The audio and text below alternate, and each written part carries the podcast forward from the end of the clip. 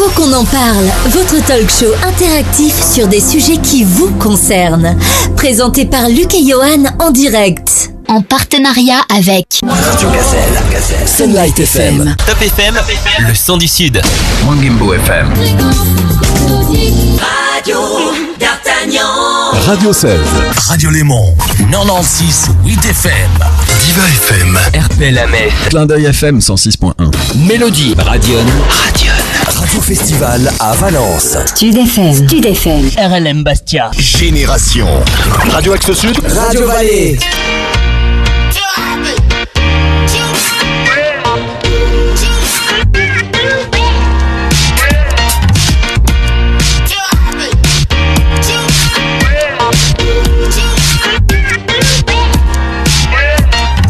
Bonsoir et bienvenue. Faut qu'on en parle, votre talk show interactif qui aborde chaque mois des sujets qui vous concernent avec une équipe sur le qui-vive pour vous proposer des enquêtes toujours plus passionnantes. Coup de projecteur ce soir sur la cause animale avec de nombreux invités experts en la matière. Maltraitance animale, les dessous d'un scandale. C'est le thème de notre débat que j'ai le plaisir de co-animer ce soir avec Luc. Bonsoir Luc. Bonsoir à toutes et à tous et bonsoir Johan. Nous voici donc de retour pour cette nouvelle enquête dans votre émission Faut qu'on en parle. Alors ce sujet a suscité beaucoup beaucoup de réactions sur notre répondeur euh, et ça n'arrête pas encore. Je vous rappelle le numéro de notre répondeur 07 839 839 75. C'est un appel non surtaxé, hein, il faut le souligner.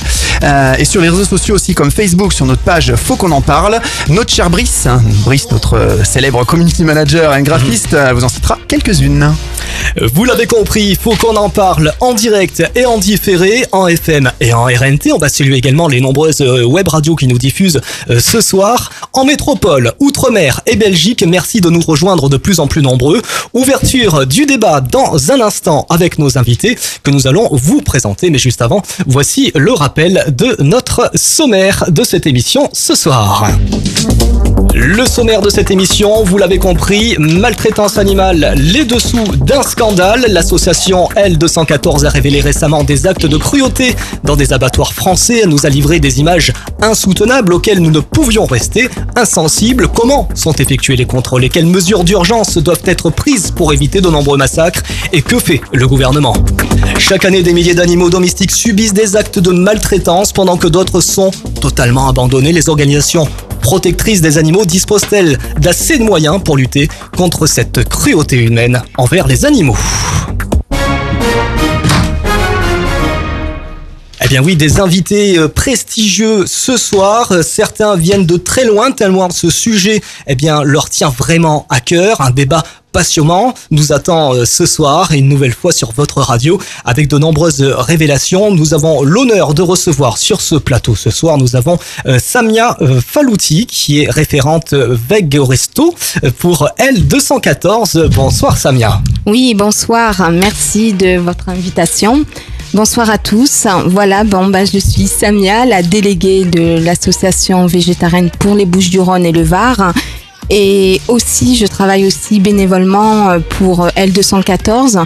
En fait, je répertoire avec mes amis aussi des délégués, euh, des bénévoles, euh, les restaurants. En fait, euh, nous, on incite les restaurateurs à proposer un menu 100% végétal. Merci Samia, on a aussi Brigitte Gauthier, Merci. donc euh, par téléphone, qui est la cofondatrice et la porte-parole de l'association L214. Euh, Bonsoir Brigitte. Bonsoir. Bonsoir, merci euh, de- d'avoir accepté notre invitation. Jean-Luc Daube, enquêteur dans les abattoirs français entre 93 et 2008 et auteur d'un livre. Un euh, livre. D'un livre, pardon, en 2009. Euh, C'est bête qu'on abat. Bonsoir, euh, Jean-Luc. Oui, bonsoir. euh, merci de m'avoir invité. J'ai été enquêteur effectivement dans les abattoirs de 1993 à 2008.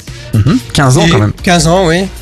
Et je peux témoigner de ce qui se passe dans les abattoirs, en tout cas de ce que vivent les animaux dans les abattoirs. Alors moi je tiens juste à souligner que Jean-Luc a fait quand même euh, 850 km pour venir se... dans votre émission, euh, faut qu'on en parle. Euh, on a aussi Michel VG, membre de L214. Bonsoir Michel. Bonsoir, moi je suis là en tant que membre de L214 et je suis là aussi simplement en tant que mère de famille qui a bêtement rempli son frigo de tas de produits animaux pendant 50 ans et puis qui d'un coup a ouvert les yeux et essayé de pouvoir euh, permettre aux autres de les ouvrir aussi. On va saluer Franck Delorme de l'école du chat de Cassis dans les Bouches-du-Rhône. Bonsoir. Bonsoir, merci pour euh, votre invitation. Je suis bénévole dans cette association depuis 13 ans. Donc on est spécialisé dans les chats en difficulté, entre guillemets. Mais depuis que je suis sur Internet, effectivement, je m'intéresse à la cause animale sur divers sujets. Très bien. Éric Tamboury, délégué national d'un parti politique à la protection animale. Euh, bonsoir Éric. Bonsoir, je suis également élu local. J'essaie de convaincre mon maire de faire des actions pour les animaux, comme tous les maires devraient ça. le faire. Et c'est vrai qu'on ne peut pas rester insensible quand on est un consommateur à- aux cosmétiques qui sont utilisés dans d'atroces souffrances sur les animaux, ou quand on sait qu'on mange des, des produits animaux qui, euh, qui ont souffert dans les abattoirs. Je crois qu'on ne peut plus être heureux en sachant tout ça, et je crois que les choses doivent changer. On va en Eric. débattre. Paul Prieur, président de l'association pour la régulation et la protection des animaux familiers. Bonsoir Paul. Bonsoir. Voilà, de mon, mon association euh, se charge uniquement enfin, de la stérilisation des chats, aider euh, à la- non-profilation des chats. Et on a aussi Anne Simonet, hein, qui est donc votre secrétaire, la secrétaire de l'ARPAF. Anne Simonet, euh, bonsoir. Oui, Anne. bonsoir. Je suis là aussi pour parler de la maltraitance euh, de particuliers vers, envers leurs animaux. Mhm, très bien, merci. Luc, tu as réalisé une étude, récolté quelques statistiques pour euh, introduire ce débat, euh, notamment sur la maltraitance euh, dans les abattoirs. Eh bien, euh, enfin, déjà, je vais donner des chiffres un petit peu euh, généraux. Hein. En chaque année, en France, c'est 11 animaux domestiques qui sont abandonnés par heure. 95 animaux sont mangés par un Français omnivore. Euh, 1200 animaux parcourent le territoire emprisonnés dans des cirques. 20 600 équidés sont égorgés. 100 000 animaux sont abandonnés, dont 60 000 l'été. 250 000 animaux sont euthanasiés pour des raisons financières. 2 200 000 animaux sont utilisés pour l'expérimentation. 3 millions d'animaux sont tués dans les abattoirs quotidiennement. 33 millions de poules sont élevées en batterie. 40 millions de poussins sont broyés dans les couvoirs. Enfin bref, des chiffres euh, assez horribles. Ça fait euh, dans le monde plus de 65 milliards d'animaux qui sont tués pour notre alimentation. Quelques chiffres cette fois-ci sur la maltraitance dans les abattoirs. Oui, par exemple, 100% des bêtes en Ile-de-France sont égorgées en toute conscience. 14 minutes, c'est le temps que les animaux peuvent mettre à mourir à l'abattoir. C'est atroce. 24 heures d'affilée sans pause, c'est le temps de transport des porcs vers l'abattoir. Un abatteur exécute jusqu'à 600 bovins par jour. Et chaque année, concernant les habits avec les fourrures, hein, ou carrément pour euh, jouer, euh, oui, parce que oui, on joue avec les animaux, et il faut aussi le savoir. Oui, 6 taureaux sont torturés et sacrifiés pour chaque corrida. Ça représente quand même 10 000 taureaux qui sont massacrés au nom de la corrida. Sur 180 animaux tués, la fourrure de seulement 42 d'entre eux est réellement utilisée. Le reste est jeté comme simple déchet. Ouais, et dans le monde, comment ça se passe? Euh, chaque année dans le monde, 140 millions d'euros sont d'animaux euh, sont dépecés pour leur fourrure. C'est un lapsus, mais c'est toujours une affaire d'argent tout ça. Toujours. Euh, 0,6 mètres carrés, la taille moyenne de la cage de vie des renards et des visons élevés pour la fourrure. 10%, c'est l'augmentation d'animaux tués pour l'industrie de la fourrure chaque année depuis 10 ans. Ouais. Et troisième, c'est le rang occupé par le trafic illégal d'animaux domestiques après la drogue et les armes à feu. Des études ont été réalisées, Luc, pour savoir si un rapport existe entre la maltraitance animale et humaine. Mais en effet, hein, la violence envers les animaux euh, tend aujourd'hui à être reconnue euh, comme un signal d'alerte à prendre particulièrement au sérieux hein, dans l'étude des personnalités et des risques. Euh, D'après ces résultats, il existe un lien irréfutable entre la cruauté faite aux animaux et la violence exercée sur les humains. Mhm. Concernant la maltraitance animale, les violences conjugales. Oui, par exemple, sur un échantillon de femmes, hein, les femmes battues et victimes de violences avaient 5 fois plus de probabilité que leur partenaire ait menacé de violence un animal familier, comparé aux femmes n'ayant pas été victimes de violences. Euh, 18 à 45% des femmes battues indiquaient que la crainte que leur conjoint ne s'en prenne à leur animal familier les a empêchées de les quitter plus tôt. Maltraitance animale et malheureusement violence infantile. Oui, la cruauté envers les animaux a été présente dans 88% des familles montrant euh, un abus d'enfants. Deux tiers des animaux étaient victimes du père et un tiers des enfants. Euh, C'est même carrément les enfants victimes de violences sexuelles qui avaient six fois plus de probabilité d'être auteurs d'actes de cruauté envers les animaux. Alors à la question, est-ce que vous avez déjà maltraité un animal? Qu'est-ce que les gens répondent? Eh bien, euh, il faut savoir quand même que 24% des gens euh, répondent qu'ils ont déjà fait une violence mineure sur un animal. 24% des gens, c'est quand même grave. 8% même disent qu'ils ont carrément fait une violence grave sur les animaux. C'est des chiffres quand même euh, assez alarmants. Hein. Alors bien sûr, après ce constat, ben, on peut le dire alarmant, hein, hein, dirons-nous, euh, nous allons donc ouvrir ce débat avec nos invités. Oui, mais tout d'abord, hein, nous avons eu, je vous l'ai dit euh, tout à l'heure en ouverture d'émission, beaucoup, énormément de réactions et ça continue là sur notre répondeur, le 07 839 839 75. Et Brice, euh, tu en as quelques-unes. On vous en a synthétisé quelques-unes parce qu'il y en avait énormément. Hein, donc euh, Brice. Oui, on commence ces réactions avec Stéphanie. Je suis une fille de boucher, mais je me permets de réagir sur votre sujet. Mon père avait un appareil pour assommer les bœufs ou les moutons ou les cochons, un mandrin dans le jargon. Sans jamais le faire souffrir, il a fait ce métier à contre-coeur car il adorait pourtant ses bêtes. Mais il fallait bien pouvoir nourrir les gens. Je ne comprends pas comment aujourd'hui on peut en arriver là. On a également Céline, c'est la vie d'exploitation qui est une maltraitance en soi. On les fait naître pour les tuer alors qu'on peut vivre sans et que c'est même un grand coût écologique et sanitaire. Laurent qui a réagi également. L'idée de Monsieur Le Foll concernant les représentants de la protection animale dans les abattoirs. Pour moi ce n'est pas suffisant, il faut faire installer des caméras surveillées en permanence dans tous les abattoirs et menace de licenciement sec et pour faute professionnelle sans espoir d'indemnité à toutes les personnes maltraitant des animaux. Ceci pour toutes les races animales sans discrimination et en supprimant les chaînes pour donner plus de temps aux employés pour mieux respecter l'animal. On a également Jérémy. Il y a des souffrances inutiles et gratuites. En l'occurrence, pour moi, la viande n'est plus du tout une nécessité dans nos pays industrialisés. Pas plus que les autres produits animaux, les œufs, cuir, laine ou fourrure, ils sont consommés par simple plaisir gustatif ou utilisés à des fins de mode. Benoît qui a également réagi, mais en quoi manger de la viande serait-il immoral? On lit souvent sous la plume des végétaliens que manger ou non de la viande est un choix moral. Je ne suis pas d'accord qu'il faille une meilleure application de la législation, oui, mais je ne place pas la vie des animaux au même niveau que la mienne. Et pour finir, on a Sylvain, limiter la souffrance des animaux est un réflexe tout à fait normal et sain. On ne voudrait pas subir la même chose, donc on ne le fait pas. Tout comme on donne des noms aux animaux de compagnie on leur parle comme à la famille, je ne vois vraiment pas de raison d'arrêter de manger de la viande. Ma copine est végétarienne, donc je mange peu de viande par commodité, mais je n'ai aucun regret à savoir que plusieurs animaux meurent chaque année pour me nourrir.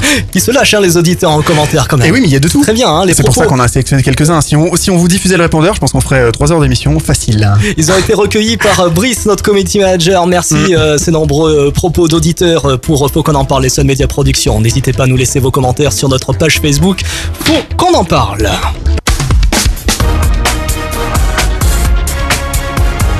Justement, on en parlait des réactions auditeurs sur les réseaux sociaux, mais également sur notre répondeur, euh, Luc au 07. 839, 839, 75. On va démarrer le débat et on va commencer tout simplement puisque L214 nous a donc révélé euh, des choses assez terribles. Oui, Johan? Je crois que nous avons reçu la réaction d'une auditrice il y a il y a quelques secondes, je Ah, crois tu- que Brice. Ah bah, celle-là, on l'a fait en live, pourquoi euh, pas. Voilà, euh, Brice, Tu- à la régie, vient me, me faire signe à l'instant. Et donc, en régie, on va passer notre euh, auditrice que nous avons reçue sur notre régie. On écoute. Oui, bonjour, Brigitte de la Croix. Voilà, euh, donc moi je voudrais réagir au sujet de la maltraitance animale. Euh, je pense que dans un monde comme le nôtre, une civilisation euh, qui est digne de porter ce nom, il est grand temps, vraiment grand temps d'arrêter tous ces massacres euh, d'animaux qui ne nous font rien, qui ont leur propre vie, que l'on doit respecter, euh, que l'on doit vraiment laisser en paix. Il faut vraiment qu'on reprenne le terme d'humain, qu'on se le réapproprie. Et je pense qu'il y a une extrême urgence. Voilà, donc euh, j'espère que je ne serai pas la seule, évidemment, à traiter ce sujet et que ça va toucher beaucoup de monde. Euh, donc euh, j'attends beaucoup, pas seulement des politiques qui eux, bah, je pense que voilà, ils n'ont pas grand intérêt à faire arrêter euh, la chasse, l'industrie immense de la viande, mais à chaque citoyen de prendre en âme et conscience une décision pour la simple et bonne raison que ça nous appartient. Le choix de se nourrir, de choisir des produits d'hygiène, de cosmétiques, et tout ça non testé sur les animaux nous appartient. Maintenant, nous avons énormément de possibilités avec Internet, avec des magasins spécialisés, beaucoup d'alternatives euh, végétales à la viande. Donc, il faut vraiment ouvrir les yeux et arrêter de cautionner ces massacres. Et- Voilà, c'est une réaction répondeur que nous venons de, de recevoir. Comme je l'ai dit tout à l'heure, hein, si on les diffusait tous, euh, voilà, ça durait des heures. Ben, on, va, on va en débattre hein, tout à l'heure. On va vous demander ce que- qu'est-ce que vous en pensez. On va- et d'ailleurs, on va commencer avec cette première question. Une À Brigitte, question hein, puisqu'on va commencer à présenter le 214. destinée à Brigitte euh, Gauthier, qui est euh, porte-parole et cofondatrice de L214. Vous êtes euh, en duplex par téléphone. Tout d'abord, merci d'avoir accepté notre invitation. Euh, Est-ce que vous pouvez nous présenter l'association L214 Quand a-t-elle été créée Euh, Qui sont ses militants, par exemple, Brigitte? Oui, merci, merci de l'invitation et merci de cette belle émission euh, sur un thème euh, qui est vraiment important aujourd'hui, je crois. Donc L214, c'est une organisation de défense des animaux qui s'est montée en 2008, euh, mais qui émane du collectif Stop Gavage qui s'intéressait à l'époque à la façon dont on obtenait du foie gras et euh, qui était assez emblématique euh, de la façon dont on traite les animaux. C'est une façon de produire où on rend volontairement des animaux malades pour manger un de ces organes. Et donc euh, en 2008, on s'est dit, voilà, on va monter une association qui va consacrer son temps à essayer de montrer la réalité de ce que vivent les animaux euh, qui sont utilisés dans la consommation alimentaire, c'est-à-dire euh, ces animaux dont on se sert pour faire euh, de la viande, pour récupérer leur lait, les œufs et puis les poissons. Dans les chiffres que vous avez donnés tout à l'heure, vous avez dit on tue 3 millions d'animaux par jour dans les abattoirs. On peut citer aussi les millions de poissons qui passent tous les jours juste pour la France. Et pour donner une échelle de grandeur, on est entre 65 et 70 milliards d'animaux terrestres tués chaque année dans le monde. Et on est sur l'échelle basse à plus de 1000 milliards d'animaux aquatiques. C'est absolument énorme. Si on ramène ça, euh, depuis euh, les origines de l'humanité, on est à peu près 100 milliards d'êtres humains à s'être euh, succédés sur cette planète. Et en fait, on tue plus de 1000 milliards d'animaux chaque année. Euh, c'est absolument gigantesque. Et donc, L214 se consacre aux animaux destinés à la consommation alimentaire. Il représente en fait, dans tout ce que vous avez cité dans votre introduction, il représente 99% des animaux exploités par les êtres humains. Euh, c'est écrasant euh, comme, euh, nombre d'animaux utilisés. Et donc à la fois c'est écrasant et à la fois, comme l'a rappelé votre auditrice tout à l'heure, c'est tellement simple d'agir que c'en est euh, assez désarmant en fait. Donc euh, L214 son propos c'est euh, déjà l'origine de, de L214 c'est un article du code rural L214. C'est l'article de qui date de 1976 qui reconnaît pour la première fois que les animaux sont des êtres sensibles. Ça a été reconnu il y a très peu de temps, il y a un an maintenant, dans le Code civil, les, les animaux sont reconnus comme étant doués de sensibilité. Euh, et c'est quelque chose de très important et c'est là-dessus qu'on fonde euh, notre association. En effet, si on considère que les animaux sont doués de sensibilité, alors il faut nous poser la question de euh, notre responsabilité par rapport à ce qu'on leur fait subir. Euh, Est-ce que c'est légitime ce qu'ils subissent? Est-ce que c'est une nécessité pour nous? Est-ce que c'est une question de vie ou de mort finalement? Euh, bah, Par exemple, tout simplement, par rapport à notre association, est-ce que c'est nécessaire de manger de la viande? Est-ce qu'on va mourir si on ne mange On pas va, de on viande? va en débattre, On Brigitte. Voilà, est-ce qu'on va mourir? Bah, Enfin, je veux dire, même le débat, il est dépassé là-dessus. Aujourd'hui, on sait très bien, justement, il y a des études. Alors ça peut interpeller nos auditeurs, hein. Brigitte. hein, vous êtes en train de dire Ah clairement oui, qu'il faut ça peut, arrêter oui, oui, non, non, là, ça- vu que le ça- débat est ça- dépassé. Ça peut euh, interpeller, Hmm. ça peut interpeller vos auditeurs, mais en fait, le débat, il se situe quasiment pas là, puisque aujourd'hui, les études de nutrition, euh, on peut regarder les, les plans nutrition santé des autres pays, d'autres pays comme euh, le Portugal, comme l'Angleterre, comme la Belgique. L'Australie. Aujourd'hui, euh, l'Australie, enfin, il y en a plein qui disent que euh, on peut se nourrir avec des régimes entièrement véganes, végétaliens, et être en bonne santé du moment qu'on a un régime alimentaire équilibré. Mais de la même façon que quand on mange de la viande, si on a un régime alimentaire On équilibré, va en parler, Brigitte. tout va bien. On va, on en coup, parler. on a beaucoup, beaucoup d'intervenants ce soir, Brigitte. On va vous donner la parole. Il n'y a pas de souci. Euh, on va, on va rentrer là-dedans dans le véganisme, etc. Donc restez bien avec nous. Il y a beaucoup de choses à dire là-dessus. Euh, juste par rapport à L214 à l'association. Donc effectivement, on comptait vous poser la question hein, pourquoi lui avoir donné ce nom. Donc euh, voilà, vous avez répondu. C'est un article de loi.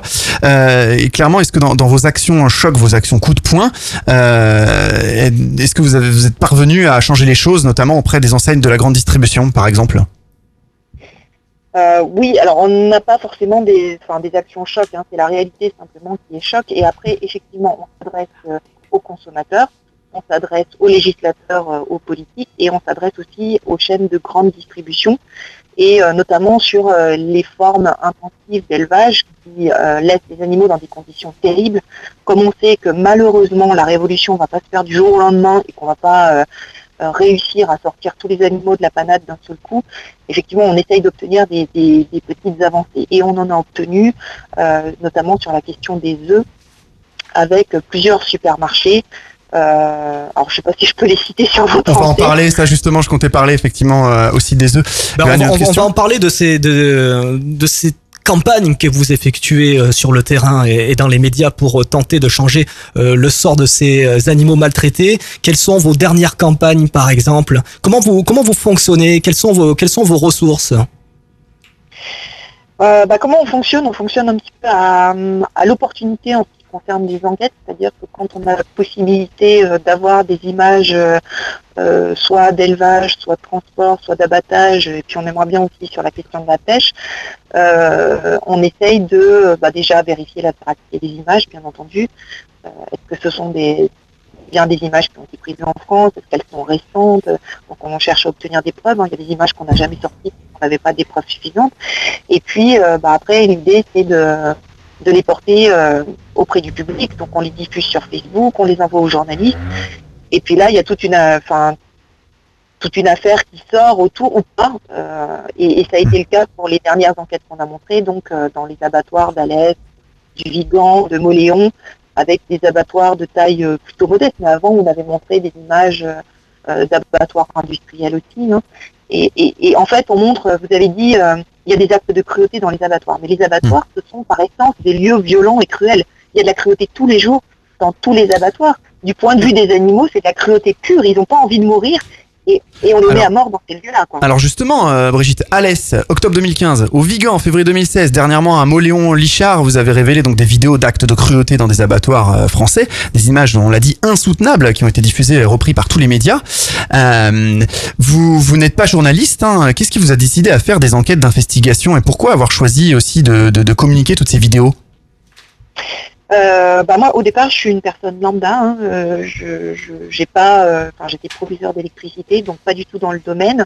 Et puis à un moment, on se retrouve en face d'une injustice, donc on a le choix. On peut agir personnellement. c'est ce que j'ai commencé par faire. J'ai arrêté de manger des animaux. J'ai ensuite arrêté de consommer tous les produits d'origine animale. J'ai fait attention aux cosmétiques, etc. Puis à un moment, on a envie d'agir, parce que agir soi-même, c'est bien, mais voilà, enfin, si vous voyez quelqu'un de prisonnier, vous allez essayer d'aller le libérer. Vous vous dites pas, ah bah non, bah moi je vais pas participer, ok, je lui lance pas de pierre, donc euh, c'est bon, ça suffit.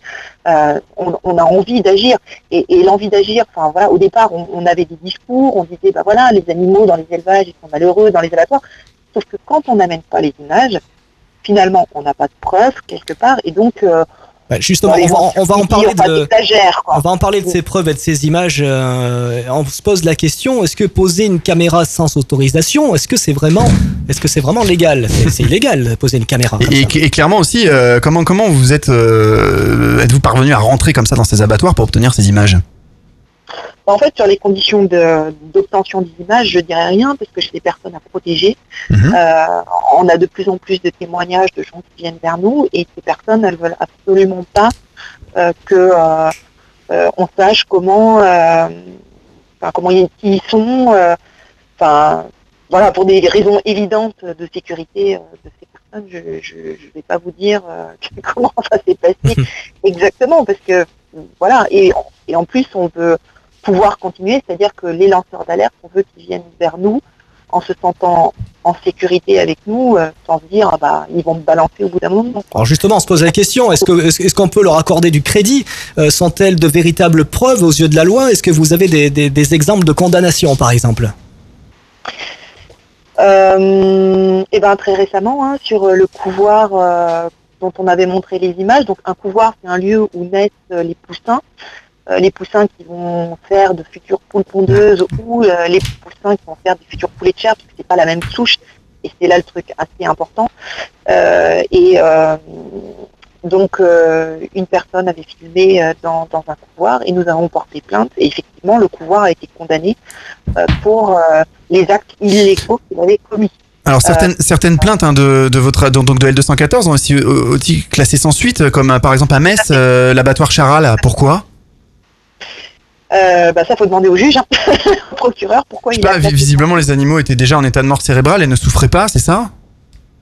Euh, bah, y a Non, pas, je, y a les pas je les ai vus les images et quand une vache euh, euh, remue la tête, euh, ouvre, ferme les yeux, crie et, et bouge les J'ai jambes. dit, je crois, pendant 14 minutes, il me semble, dans les chiffres au début. hein. non, ça c'est 14 dans la. Ça, ça, ouais, fait. Bah, voilà, Alors on parle pas, enfin on parle pas forcément de la même chose. Euh, les 14 minutes souvent c'est sur les abattages sans étourdissement euh, où les animaux effectivement peuvent agoniser pendant un long moment. Pour les bovins ça peut aller jusqu'à 14 minutes. On peut rappeler que les poissons sont abattus sans étourdissement toujours et là ça peut aller jusque plusieurs heures d'agonie.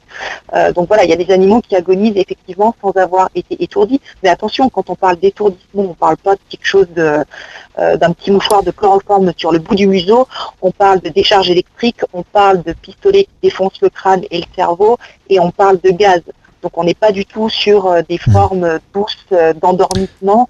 On n'est pas sur, j'ai entendu anesthésie utilisée, enfin on n'est pas dans une salle d'opération, on est dans un abattoir, extrêmement violent, on n'est pas là pour soigner les animaux, on est là pour les tuer. Donc euh, on n'est pas du tout sur ce truc-là. Après, effectivement, sur les images euh, Charal, Ahmed, ce sont des animaux qui ont des relevés de tête, qui ont des signes de conscience, et ça, ça n'a pas été jugé, ça a été classé sans suite, de même que la plainte de l'abattoir contre euh, L214 et contre l'enquêteur a été classée sans suite. Voilà, il y a la balle est au centre. Alors, suite, euh, à votre vidéo hein, qui a été diffusée euh, il, y a, quelques semaines, hein, le ministre de l'Agriculture aussi Stéphane Le Foll promet donc maintenant un, représentant de la protection animale dans chaque abattoir. On va commencer à faire un tour de table. On va vous poser aussi la question à, à vous Brigitte, mais on va laisser un petit peu la parole à nos invités. Euh, Qu'en pensez-vous, euh, Jean-Luc Daube par exemple, que pensez-vous euh, de, cette, euh, promesse d'un représentant animal dans chaque abattoir? Vous qui étiez enquêteur hein, donc dans, les abattoirs. Ah, Déjà, c'est très curieux qu'il faille attendre euh, que l'association L214 diffuse des images euh, terribles pour que le ministère de l'Agriculture euh, dédaigne euh, prendre des mesures. Et il y a déjà dans les abattoirs euh, des inspecteurs vétérinaires, des agents euh, du ministère de l'Agriculture qui sont là normalement pour contrôler. Donc je ne comprends pas pourquoi euh, tout d'un coup il faudrait remettre quelqu'un d'autre. Mhm. Euh, Michel, Michel VG, vous en pensez quoi, vous De cette mesure Je vous, on vous prend. On est en Mais je- direct. hein. Euh, voilà, il faut, il un représentant étonnée. de la protection animale dans Je chaque abattoir. Donc, je suis euh, étonnée de la, ré- de la réponse de Jean-Luc parce qu'en fait, euh, euh, moi j'avais vu passer des, des statistiques, mais je pense que Jean-Luc les, les connaît mieux que moi, sur le nombre de contrôles qui sont vraiment effectués à l'improviste dans les abattoirs. Et puis je crois qu'on a souvent lu aussi que les vétérinaires qui sont chargés de contrôler euh, dans les abattoirs sont là surtout pour contrôler au niveau sanitaire, c'est-à-dire qu'ils sont là pour écarter les animaux malades. Enfin, c'est très anthropocentré. Il s'agit de, contrôler surtout la qualité de la viande et sur la souffrance animale. En fait, tout le monde ferme les yeux et il y a énormément de témoignages d'employés eux-mêmes. Il y a des gens qui sont, il y a beaucoup de turnover dans les abattoirs parce que évidemment les gens peuvent pas garder très longtemps ce boulot et puis des fois quand ils sortent, ben ils parlent. Ils parlent. Il faut savoir que les employés d'abattoir entre eux s'appellent les tueurs. Quand ils partent le matin travailler, ils disent à leur femme ou à leur copain "Je vais à la tuerie". Et à ce propos, je- ben c'est une, une terminologie du métier quoi. Et puis à ce propos, je voudrais juste dire une chose, c'est qu'il y a quand même quelque chose qui m'épate, c'est qu'il y a une expression dans la langue française qui s'appelle c'est une véritable boucherie. Alors ça, on emploie ça quand on voit des scènes de guerre horribles où les gens se rendent des pieux dans le ventre, se coupent des bras, il y a du sang partout, une violence extraordinaire. On dit c'est une véritable boucherie. Et alors par un, un- un- un tour de pensée totalement magique, je crois que le seul endroit au monde où les gens pensent qu'il ne se passe pas de la violence, de la souffrance, de l'hémoglobine et de l'horreur, c'est dans les abattoirs. Alors Bah. ça, il faudrait quand même qu'on m'explique. Parce que a- c'est c'est assez impressionnant la façon dont on a réussi au fil du temps Ah, à endormir les consommateurs avec des images notamment de par exemple de publicitaires. Enfin, les animaux d'élevage, on a toujours l'impression qu'ils sont euh, dans 1m50 de paille euh, avec quelqu'un qui leur enlève euh, au fur et à mesure euh, le- ce qu'il peut avoir de sale sur la peau, etc. Alors que quand on voit les vraies images, ils sont traités comme des objets et pire parce que les objets ne souffrent pas. Donc si on maltraite un objet, ça fera pas très mal. Voilà. On a des réactions aussi en direct, on parle de, de sang, etc. Euh, quid des abattoirs rituels, vous savez, avec égorgement, euh, voilà, où c'est sa tradition, on va dire. Va couler du sang. Je suis pas certaine qu'il faille absolument parler de l'abattage rituel pour la bonne raison que euh, l'abattage rituel peut être autorisé euh, avec étourdissement en fait, puisque l'étourdissement est censé être réversible. Hein, il faut bien que les consommateurs sachent aussi une chose, c'est que le- quand on égorge les animaux, ils sont tous vivants, hein, parce que s'ils sont morts, le cœur ne bat plus et le sang ne s'écoule plus. Il faudrait deux heures pour, euh, enfin, on pourrait même pas saigner un animal. Il faut absolument saigner l'animal Mm, que parce que le si le sang sorte. est encore dans la chair, la viande pourrit très très vite et puis en plus elle a, elle a pas un goût, enfin elle a un goût de gibier quoi. C'est ce qui donne le goût au gibier. C'est ce goût de, de chair ga- gavée de sang.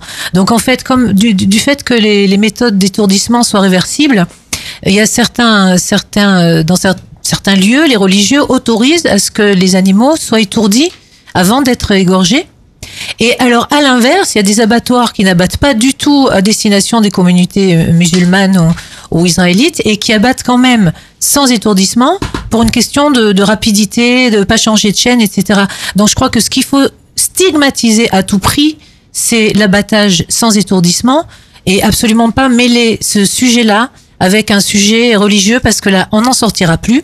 Et puis moi, de toute façon, j'irai beaucoup plus loin. C'est que étourdi ou pas, est-ce qu'on a le droit de tuer un animal sachant que de toute façon, on parle d'abattoir, mais en amont, il y a les transports, il y a l'élevage, il y a les castrations, il y a les coupages de queue au sécateur, il y a les, les, les, les épointages, c'est-à-dire les coupages de bec des, des volatiles avec des lames à- de fer rouge. Il y a, il y a, enfin, il y a un ensemble de pratiques qui sont pas de la maltraitance, hein, qui sont officiellement les pratiques. euh, euh, je veux dire, euh, euh, moi, j'in- j'invite les, les J'incite les auditeurs à, à taper des mots-clés sur Google euh, euh, en mettant par exemple euh, pratique d'élevage et puis ils rajoutent écornage ou coupage de bec ou castration. Ils, ils tomberont sur les sites d'élevage. Donc c'est même pas la peine de demander le 214 où c'est qu'il a pris ces images parce que de toute façon ça ce sont des méthodes qui sont euh, légales, qui sont complètement légales. Euh, c'est quand- des questions qu'on se pose. On présentait euh, Brigitte, on lui demandait, puisqu'on avait quand même la cofondatrice et la porte-parole de L214. Voilà, bon. Oui, euh, oui, non, non, les mais attendez, je, comment remets pas. c'est voilà, on, plan, je on va dire qu'on plante le en décor, question ensuite vous, on hein. débat. C'est Non, non, du tout. c'est parce que euh, très souvent, quand, euh, quand ces images sont diffusées, la réaction des Ah, je pense que ça consommateurs. vous a bloqué un peu sur le coup de l'égor- de de l'égorgement, etc. Donc je sais pas. Ah non, je non, sais pas, non, non. c'est le Pardon, je suis désolée. Je, Non. je, je, je Je dis juste ce que j'avais. Oui, Jean-Luc Daube. Oui, enquêteur hein, dans les abattoirs, qui a été enquêteur pendant 15 ans, hein, on le répète. Tous les étourdissements ne sont pas euh, réversibles puisque euh, quand on étourdit un bovin avec un pistolet à tige perforante, Vous l'avez vu, ça, vous. Oui, Vous l'avez vécu, vous l'avez vu dans les Oui, abattoirs, ça. c'est une horreur. Même si on Ouais. si- même si on ouvre ça euh, pour étant pour être un- une forme d'anesthésie. euh, Ouvrir le crâne, une anesthésie? Non, non, c'est juste une tige. euh, C'est une tige qui perfore le crâne, qui va jusque dans le cerveau. Mais en fait, euh, parfois ça marche pas toujours parce que l'animal il bouge sa tête au moment où le- l'employé euh, veut po- positionner son pistolet. Euh, le bovin essaye de, bah, il voit bien que là il y a quelque chose qui va se passer. Il enlève sa tête et puis souvent l'employé le rate. Il faut s'y reprendre deux fois. Très bien, merci. Vous nous écoutez, faut qu'on en parle, l'émission qui traite de sujets qui vous concernent, vos réactions sur la page Facebook. On revient dans un instant, bougez pas. Réagissez et commentez nos sujets d'actualité en rejoignant notre page Facebook Faut qu'on en parle. Faut qu'on en parle, c'est le talk show qui aborde des sujets qui vous concernent.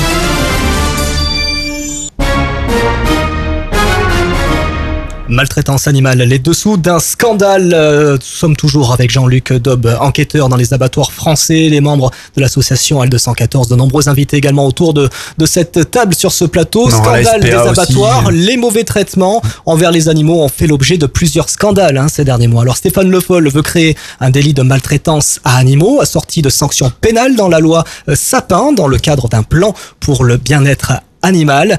Euh, on peut poser donc la, question à notre enquêteur, qu'est-ce qu'il en pense? Jusqu'ici, ces actes de maltraitance animale ne sont que des infractions, pas des délits, et sont passibles seulement d'une amende entre 450 et, et 3000 euros.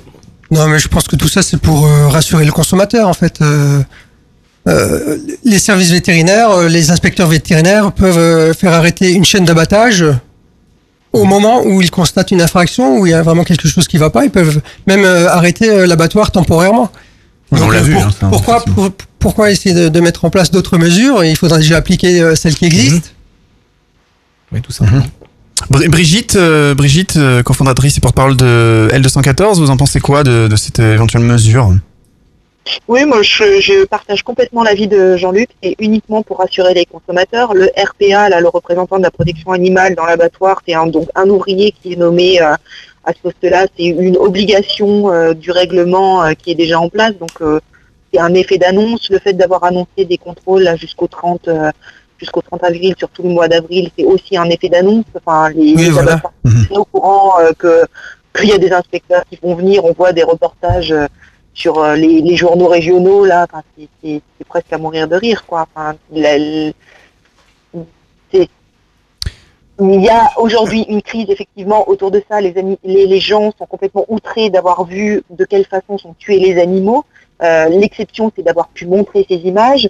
Et euh, bah, le Stéphane Le Foll essaie de rassurer les consommateurs, de, leur, de les inciter à continuer de consommer Alors que effectivement, nous, notre euh, objectif, c'est d'inciter les consommateurs à ouvrir les yeux sur une. C'est pas, les, les gens n'ont pas été choqués par les infractions à la réglementation. Ils ont été choqués parce qu'on voit des animaux qui ne veulent pas mourir, qui sont terrorisés, qu'on tue. euh, et, et le sang qui coule et enfin voilà c'est ça qui a choqué les gens c'est la réalité, en fait, ouais. c'est la réalité qui Voilà. les a choqués. On va poser la question puisqu'on a des représentants hein, d'associations qui s'occupent de la maltraitance animale. Par exemple, à Franck Delorme de l'école de Cassis, euh, de l'école, euh, oui, des chats de Cassis. Franck Delorme, qu'est-ce que vous pensez effectivement de, de, de ces peut-être nouveaux délits de maltraitance d'animaux ça assez catastrophique qu'on essaie de nous rassurer à un an des élections, comme pas en changeant. Bien entendu, je pense que rien ne sera fait. Parce que ce soit les gouvernements de droite ou de gauche, ils n'ont absolument rien fait. Je comprends pas qu'avec le nombre d'animaux qu'il y a, euh, que ce soit les animaux de, pour l'agriculture ou les animaux de compagnie, entre guillemets, même si c'est un terme que j'aime pas, euh, il n'y a toujours pas de ministère de, des animaux, quoi. Simplement. On va en parler effectivement un petit peu plus loin. tout à fait. Et je Mhm. trouve que ça, c'est pour ça que ça n'avance absolument pas. Euh, au niveau des lois, il faudrait qu'effectivement ça commence à changer à tout point de vue. Hein. Je parle de la cause d'animal en général, de la maltraitance. C'est quand même incroyable quand on commence à comparer avec des pays en Europe, que ce soit l'Angleterre ou aux États-Unis. Effectivement, en France, vous pouvez massacrer des animaux, vous avez des, des amendes, ou effectivement, ça dépend. Je sais pas comment fonctionnent certains juges. Je, je donne un exemple. Aux États-Unis, un type euh, quitte sa copine et pour se venger, euh, massacre le chaton. Il s'est pris quand même 5 ans de prison, quoi. Et là, en France, c'est pas du tout ça. Pas du tout. En France, vous pouvez massacrer, vous pouvez faire ce que vous voulez. Effectivement, vous aurez une belle amende et ça dépend des régions. C'est- C'est très étrange. Paul euh, Prieur, donc de Oui, l'ARPAF. de l'ARPAF. Aussi, Bon, vous représentez une association. euh, Alors moi, moi, le but de mon association, c'est de sauver le plus d'animaux, surtout les chats. Mhm. Qu'est-ce que vous pensez effectivement d'un éventuel délit de maltraitance que ça Et devienne un délit on, est toujours confronté à ce délit de maltraitance, que ce soit pour un chien, pour un chat. qualifié en fait de délit. Bah, euh, comme délit, euh, c'est il faut tomber déjà sur le, le bon euh, le bon juge, le bon procureur qui, qui lui définira la- peine à infliger à la personne. Donc on peut très bien avoir des maltraitances douces, c'est-à-dire que des gens leurs chiens, ils, ils aiment bien, mais ils vont les laisser sans boire, sans boire aujourd'hui, euh, donner à manger demain, euh, sont pas auprès de leur animal. Alors et puis il y a la maltraitance dure. Bon bah comme euh, hier, j'ai fait une, une enquête sur une- un chien qui est enfermé dans une voiture.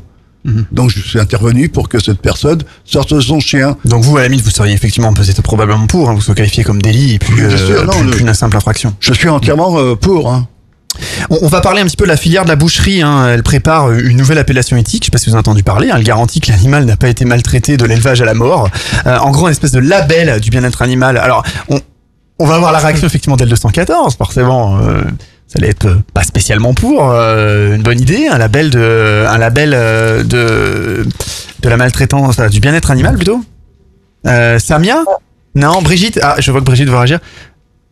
Ah bah oui, enfin, je, je trouve que c'est ça, ça va complètement dans le sens de ce que j'ai dit tout à l'heure, c'est-à-dire qu'on cherche à rassurer le consommateur en l'assurant qu'il est en train de manger de la viande d'un animal qui a été heureux et qui est quasiment allé au suicide, qu'on a tué avec beaucoup de douceur. Et ça, c'est vraiment prendre les gens pour des imbéciles. quoi. Oui, plus l'animal est heureux, plus on a le droit de le tuer. C'est super cool comme devise. Samia, une réaction là-dessus? Plus l'animal est heureux, plus on a, plus on, plus on a l'intention de le tuer? Bah, écoutez, ça moi, tout ça, ça m'écœure. Donc, euh, Je vois, vous êtes complètement oui, oui, coin, oui. complètement. Franchement, euh, ça m'écœure tout ça. Très. Donc moi, euh, je promouvois le végétarisme et puis après, euh, j'ignore un peu tout ce qui se passe parce que sinon, je deviendrais folle. Et euh, voilà, et je remercie infiniment toutes les personnes comme Brigitte Gauthier et tout, toutes les personnes qui arrivent à, à se battre et aller voir les l'abattoir pour, pour voilà pour dénoncer toutes ces maltraitances. Et voilà, moi j'ai franchement tout ce que je peux faire, c'est promouvoir le végétarisme en faisant des sorties et faire découvrir une, une alimentation végétalienne qui est très très facile. De toute façon, tout ça c'est notre future alimentation. C'est bon pour la santé, c'est bon pour l'écologie, l'économie. Et voilà, donc euh, c'est tout ce que je peux vous dire. Alors voilà un Voilà. petit peu pour, pour les mesures hein, du, du gouvernement. On va rentrer vraiment dans le débat, dans le dans le vif euh, dans le vif du sujet.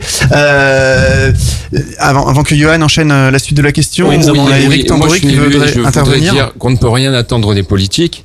Mhm. Heureusement que l'office d'assistance aux bêtes d'abattoir a, fait son a œuvre, puisque sinon on n'étourdirait pas les animaux aujourd'hui. Heureusement qu'L 214 a fait ce travail de révélation, sinon on continuerait à penser que tout se passe bien dans les abattoirs.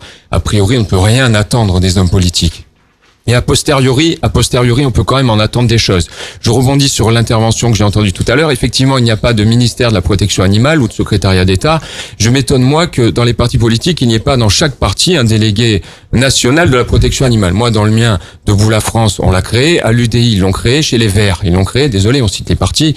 Par contre, au Parti socialiste, aux Républicains, ils ne l'ont pas encore créé. Peut-être que Arnaud Klarsfeld, euh, va le faire. Je pense que lorsque chaque parti aura nommé un délégué de la protection animale, ces délégués pourront se voir.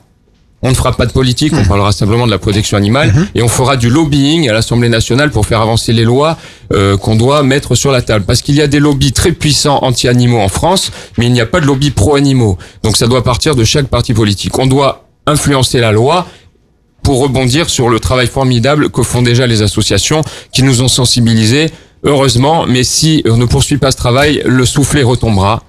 Dans quelques temps, on pensera à consommer de la bonne viande. En réalité, moi je vous le dis, ma femme est médecin, quand elle prescrit euh, un peu moins de viande à ses patients, leur taux de cholestérol baisse immédiatement. Donc il y a quand même à s'interroger sur la consommation euh, de, de tout ça. Et je pense que le débat ne doit pas retomber. Et pour ça, il faut que les partis politiques, eh bien, il faut leur sonner les cloches. Et Moi, je- a fortiori, surtout Monsieur Le Foll. Monsieur Ouais. Le Foll Ah. qui me semble avoir pris un peu tard On va- euh, on va pas la mesure dans le de la débat chose. politique. Ouais. Moi, je Euh, voudrais juste- Jean-Luc Daube, oui, Ouais. allez-y. Je voudrais quand même rajouter que maintenant, euh, il, est, il est de bon ton, il est politiquement correct de parler de bien-traitance en abattoir, de bien-être en abattoir, de bienveillance en abattoir avec les animaux. Mais faut arrêter, euh, c'est pas possible. On souhaitait effectivement que vous commentiez un petit peu hein, c'est ce pas possible. ouais. C'est pas possible parce que euh, quand vous envoyez un veau et sa, et sa maman à l'abattoir, les deux, euh, la mère et le veau à l'abattoir, on peut pas parler de bien-être dans un abattoir. Euh, quand vous envo- quand vous tuez des cochons à la chaîne, euh, 700 cochons à l'heure, c'est- on peut pas, on, on ne peut pas parler de bien-être. C'est génocide. Hein. Un- oui, c'est c'est un massacre.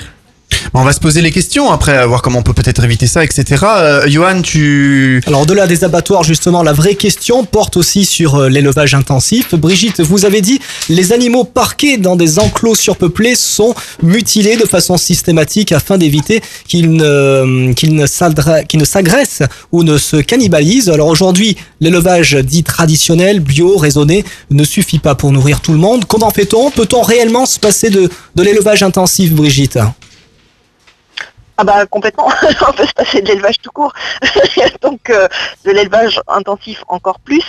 Euh, oui, effectivement, les animaux ils subissent euh, des mutilations dans leur vie. hein. Tout à l'heure, Michel en a parlé, la castration à vif, la coupe des queues, la coupe des dents, les pointages du bec. Il y a des séparations aussi. On sépare les petits d'avec leur mère très très tôt.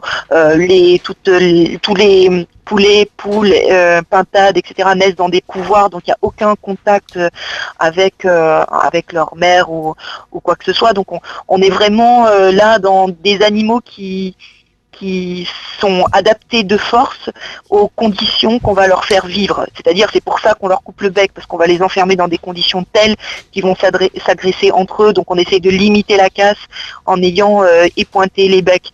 Donc effectivement, enfin pour les animaux, c'est vraiment euh, euh, du, du début à la fin de leur vie, c'est absolument euh, atroce quoi. Voilà. Après, il y a, il y, a, il y a différentes formes d'élevage. Enfin, je veux pas mettre tout dans le même panier. Il y a effectivement des élevages où les animaux ont un accès à l'extérieur, etc. Mais ça, enfin, pour nous, il y a vraiment un truc fondamental qui est le spécisme, c'est-à-dire le fait de s'approprier la vie d'un animal et, et- et finalement, sous prétexte qu'ils ne sont pas de la même espèce que nous, on se donne tous les droits. C'est-à-dire que notre intérêt euh, le plus euh, trivial, ah bah tiens, j'ai envie de voir euh, un, un- un lion, bon bah je vais dans un zoo, on enferme, on trouve normal d'enfermer des lions dans un zoo ou de leur faire faire des numéros dans des cirques. on allait en parler effectivement bon de tout ça, des lions, des de zoos, des bon- parcs d'attractions. Bah, manger de la viande, ça relève, ça relève de la même chose, c'est-à-dire que c'est notre bon plaisir. Aujourd'hui, avec toutes les connaissances qu'on a maintenant, c'est simplement notre bon plaisir. Et puis une habitude, un truc culturel, effectivement, un truc qu'il faut déconditionner, mais qu'il faut questionner, qu'il faut oser, il faut oser, il faut oser se poser cette question. Est-ce que euh, mon envie de manger de la viande justifie de faire subir tout ce qu'on fait subir à un animal aujourd'hui? Alors si nous ne voulons plus maltraiter d'animaux dans les abattoirs, est-ce qu'il est possible de manger autrement? Brigitte Gauthier et Sébastien Arsac, vous êtes euh, les fondateurs de l'association euh, des militants de longue date de la cause animale. Vous avez décidé en 93 d'arrêter de manger de la viande avant de finalement vous convertir au, au véganisme, c'est-à-dire que vous renoncez à consommer poissons, œufs, produits laitiers et tout autre produit d'origine animale. Euh, est-ce que, On a des pouvez- représentants hein, du véganisme euh, Exactement. sur Est-ce le plateau, on va en parler. nous, nous expliquer ce, ce concept et, et pourquoi cette décision Hum, Samia par exemple déjà. Et après Brigitte ou et puis on, donc on a aussi euh, Michel. On a trois personnes. Et aussi je- Monsieur Daube aussi vous êtes euh, végan Végétalien, oui, vegan. D'accord ok vegan. Très bien. Beaucoup de vegan en force. Alors le concept Samia alors. déjà. Alors moi, végétarienne à l'âge de 12 ans et végétalienne il y a 5 ans. Donc euh, j'ai commencé grâce à toutes les émissions euh, en premier de Brigitte euh, Bardot qui m'ont vraiment marqué. Et du coup, euh, je le suis devenue avec ma sœur, toute ma famille. Et végétalienne, ça fait 5 ans, j'en ai 42. Et du coup, euh, avec euh, toutes les associations, voilà, j'ai j'ai j'ai regardé sur sur internet, je suis tombée sur l'association végétarienne de France. Donc j'ai fait ma première sortie avec les, les les bénévoles, tout ça. Et j'ai appris, j'ai compris que que que végétarien c'est pas suffisant. Et végétalien bah c'est tout simplement euh, éviter de manger euh, tout ce qui est tous les œufs, les le lait euh, et puis on peut très bien mais franchement c'est super facile de remplacer tout ce qui est animal par le végétal. On trouve ça dans les magasins bio, le lait par exemple, vous le remplacez par le lait d'amande, le lait d'avoine, le lait d'épeautre, il y a tellement de sortes de lait que vous pouvez trouver facilement votre euh, votre plaisir et l'alternative ben, c'est-à-dire euh, les les simili-carnés c'est-à-dire que c'est des, des viandes végétales, hein, très bon pour la santé, c'est à base de soja, de tofu, de, de lupin, et c'est deux fois plus riche, c'est c'est riche en protéines. Vous avez tous les bienfaits euh, euh, sur cette alimentation. Manger des légumes, c'est très bon pour la santé. Tous les, tous les bienfaits sont dans les légumes verts, dans les, toutes les couleurs des légumes, les fruits, et, et les noisettes, les amandes, voilà.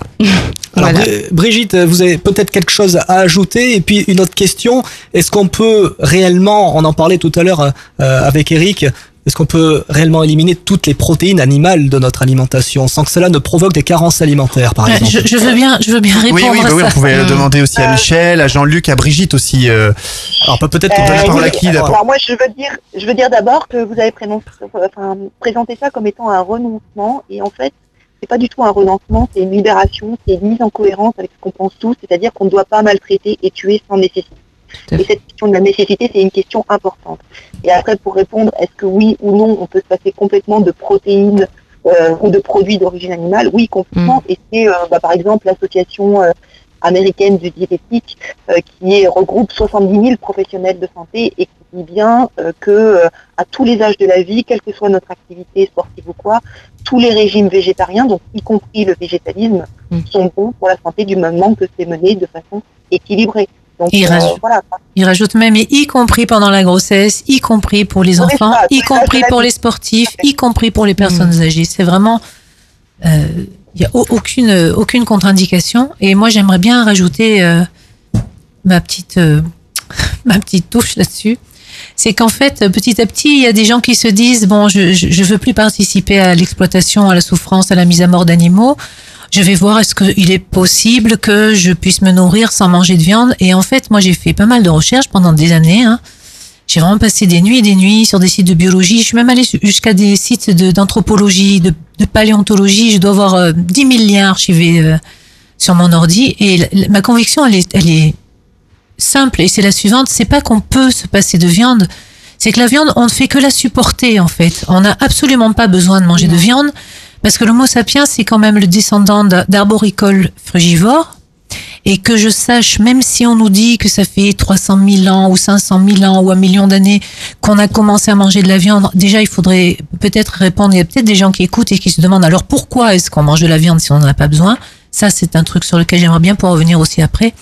Mais enfin, en tout cas, il nous est toujours pas poussé de crocs. Hein. J'ai beau regarder tout le monde autour de la table, on a toujours des petites canines qui sont bien plus petites, par exemple, que celles des gorilles, qui eux sont végétaliens. Et on n'a pas du tout de crocs qui Non, nous les, hommes- les permettraient hommes de... préhistoriques ont commencé par chasser aussi. euh. Non, non, non, pas du tout. Les hommes préhistoriques ont commencé par cueillir et ils Mhm. se sont mis à chasser quand il n'y avait plus rien à cueillir. C'est aussi simple que ça. Et c'est c'est ce qui s'appelle un omnivorisme opportuniste. C'est-à-dire qu'à un moment donné, quand vous avez rien à manger, parce que vous avez commencé à vous éloigner un peu trop du, du berceau africain tropical où il y a des fruits toute l'année, et quand, enfin, pour, euh, pour dire ça un peu en plaisantant, si vous vous retrouvez sous des- la, la latitude de l'île en plein hiver, même si c'est il y a 300 000 ans, si vous mangez que des fruits, vous êtes dans la merde. Voilà. Et or, la seule nourriture qui se trouve partout, tout le temps, parce qu'il y a de la vie partout, même sur la banquise et même au plus profond des océans, ce sont les animaux. Donc ils avaient l'exemple des grands fauves ou des, ou des vrais carnivores. Ils, ont, ils, ça va, ils, ils sont bien vus que, au pire, on pouvait toujours manger du cadavre parce que l'homme était là bien avant d'avoir inventé les flèches et, et les arcs. Et s'il a subsisté jusqu'à la chasse, c'est qu'il a su se nourrir avant. Donc euh, quand il a plus, quand il s'est trouvé dans un environnement, euh, notamment à cause de ses déplacements à la surface du globe, quand il est sorti de la zone tropicale, ou bien tout simplement euh, l'hiver aussi, euh, eh ben il, il s'est mis à manger des charognes en fait. Il faut dire la vérité aux gens. Avant d'inventer la chasse, les humains quand ils crevaient de faim, ils suivaient les, les grands carnivores et ils mangeaient ce que les grands carnivores laissaient sur les sur les carcasses. Tout de suite, ça rend le ça rend le, le cassoulet beaucoup moins beaucoup moins appétissant, hein, je trouve quand on quand on quand on dit Moi, ça. je, je voudrais juste rajouter, je j'ai pas besoin de savoir, moi, euh, ce que mangeaient mes ancêtres, euh, les hommes préhistoriques. J'ai été pendant de nombreuses années dans les abattoirs et c'est l'horreur pour les animaux. Vous faites ce que vous voulez, vous, vous, vous pouvez envoyer des animaux qui ont été élevés en, bio, en élevage bio, en plein air, en intensif, quelle que soit euh, la, la forme d'élevage, les animaux souffrent dans les abattoirs. Ils sont en détresse. Dès qu'ils arrivent à la- au, au déchargement, ils sont en détresse parce qu'il y a des odeurs, il y a du bruit, ils sont pas du tout dans un milieu euh, où ils ont l'habitude d'être. Déjà, rien que d'avoir été transportés en camion, euh, aucun animal ne se déplace en camion dans la nature. Et euh, voilà, d'entendre les congénères euh, hurler, d'entendre le personnel crier sur les animaux, d'entendre les bruits métalliques, les odeurs de sang, frappés, d'être frappés. Les animaux sont en détresse, qu'ils ont été élevés en bio ou non, ils sont en détresse. Moi, je vais vous dire, j'ai vu une truie qui a fait ses petits en plein milieu euh, d'autres truies euh, à l'abattoir, ce qui n'est pas normal. On n'envoie pas euh, des animaux euh, qui sont gravides, qui, qui portent. Et cette truie, elle était dans une case avec euh, une cinquantaine d'autres truies. On les appelle des cochins. Et euh, elle se cherchait une petite place. À un moment donné, je discutais avec un, un inspecteur vétérinaire. Elle se cherchait une place. Je, je l'observais. Et en fait, elle cherchait à, à pouvoir euh, faire ses petits dans un coin tranquille. Et cette pauvre bête, elle n'a pas pu. Elle est restée debout au milieu des autres. Elle n'a pas pu se trouver un petit coin avec de la paille, être euh, euh, à discrétion. Elle a fait ses petits debout. Les autres truies, elles ont marché dessus. Cette pauvre bête, elle pouvait pas les défendre. Et qu'est-ce que bon, j'ai demandé à l'inspecteur de vétérinaire de faire quelque chose. Bon, qu'est-ce qu'ils ont fait? Ben ils ont pris les petits, puis ils ont tué. Voilà. Et c'est c'est c'est le cauchemar pour les animaux dans les abattoirs. Il n'y a pas de bien bien-être en abattoir, il n'y a pas de bien-traitance, il n'y a pas de bienveillance. C'est c'est une Alors pour vous, la, la solution en fait euh, chez L214, donc les, les véganes, c'est bah, c'est de devenir végane quoi. Je rejoins L214 tout à fait. On peut Et- demander un, un avis effectivement à peut-être des, je ne sais pas, d'ailleurs peut-être que Anne Simonet, secrétaire de l'ARPAF, est, est végane, non? Oui, moi je dirais tout simplement à nos auditeurs Oui. que la première chose à faire, c'est déjà de ne pas gaspiller parce que ces pauvres animaux, ils sont morts pour nous et on ne se rend pas compte ce que l'on trouve dans les poubelles, ce que l'on trouve dans les rayons des supermarchés qui ont des invendus. Dans collectivité c'est- aussi. C'est incroyable. Donc Dans les cantines. déjà le Dans les respect. cantines, ouais. Et la seconde chose, c'est que on pourrait déjà se passer de manger des bébés. Parce que quand on voit déjà rien qu'à Pâques, les pauvres petits agneaux Le que l'on attrape, on arrache à leur mère et que l'on traîne dans l'abattoir, et encore quand ils sont pas étranglés ou euh, égorgés dans, derrière le l'éleveur, euh, et les veaux, c'est pareil. Vous avez euh, des veaux qui sont super gentils, qui, se, qui font confiance et qu'on a, on a, on traîne dans les abattoirs. Donc déjà la première chose, si on pouvait éviter de manger les bébés, ça serait déjà une bonne chose. Vous êtes nombreux à nous rejoindre sur euh, internet, faut qu'on en parle.fr, sur vos radios euh, en FM et RNT, euh, en direct et en différé également, un petit peu partout en France, en outre-mer, également du côté Mhm, de, de l'île de la Belgique et l'île de la Réunion. On revient dans quelques instants et, et on revient dans cette émission dont le thème est maltraitance animale. Les dessous d'un scandale. Faut qu'on en parle, c'est également sur le web. Retrouvez toute l'actu de votre émission ainsi que nos enquêtes en replay sur fautquonenparle.fr. Réagissez et commentez nos sujets d'actualité en rejoignant notre page Facebook Faut qu'on en parle. Faut qu'on en parle, c'est le talk show qui aborde des sujets qui vous concernent. Faut qu'on en parle, votre talk show interactif sur des sujets qui vous concernent. Présenté par Luc et Johan en direct. Top FM, le son du Sud. Génération. Radio Festival Vallée du Rhône. Radion. Mangimbo FM 99.7. Radio 16, 99.2. RLM Bastia 106.7. Radio Vallée. Radio Vallée. Mélodie FM, la régionale des Pyrénées. On revient sur le plateau de Faut qu'on en parle, votre émission, euh, le site internet www.fautquonenparle.fr. Euh, toute l'année et tout le temps, vous pouvez réagir aussi à toutes nos enquêtes euh, sur notre répondeur, un non surtaxé 07 839 839 75. Euh, J'ai une question un petit peu qui va trancher. Euh, Pensez-vous par exemple à L214, à Brigitte, tiens, que tondre un mouton pour récupérer sa laine et faire des pulls, c'est de la maltraitance? Aujourd'hui, les moutons, ce sont des moutons qui ont été euh, entre guillemets fabriqués et euh, bah, il y a un refuge d'ailleurs qui s'appelle le domaine des douages où c'était justement une éleveuse de moutons qui a arrêté euh, devant la maltraitance que, ça entraîne aussi et elle est obligée de les tondre puisque c'est des moutons qui ont été conçus pour ça alors que normalement les, enfin, les moutons n'ont pas besoin de nous. Et euh, chaque année, elle fait venir des tondeurs qu'elle a sélectionnés spécialement pour qu'ils leur fassent le moins de mal possible. Et pour autant, euh, il y en a qui meurent de crise cardiaque, il y a des blessures, il y a des pattes cassées, euh, etc. Donc, euh, oui, Suite à la tonte la laine, euh, ouais, voilà, en cours de tonte. Euh, c'est c'est pas du tout quelque chose de, de très simple, de, de, de, de c'est- très anodin à supporter pour les moutons. Ouais, Donc, c'est- oui, un pas un peu- aussi avec la laine. C'est pas un peu poussé à l'extrémisme quand même euh, C'est pas poussé à l'extrémisme Alors là, là, moi, je vous parle, là, je vous parle de moutons qui sont, qui ont, enfin, qui ne finiront pas leur vie à l'abattoir déjà, euh, qui sont dans un refuge. Euh, maintenant, si on parle de comment est faite la laine, par exemple, euh, la plupart de la laine, elle vient euh, d'Australie. Là, il y a le musling aussi qui est fait où on coupe l'arrière-train des animaux comme si, comme si on était en train de couper une tranche de jambon dans un dans un gigot parce qu'il y a des mouches qui s'y développent, etc. Enfin, il faut regarder les reportages. Il y a Pita qui a fait des très bons reportages, Angora, etc. C'est aussi l'horreur. Parce que les animaux, là, ce sont, ce sont des objets sur lesquels on a des, des, des, des projets et du coup, leurs intérêts propres à eux sont complètement négligés. Quoi. Donc euh, voilà. Et on parlait tout à l'heure du bien-être animal, là, qui a l'air d'être le mot à la mode dans les abattoirs et tout ça.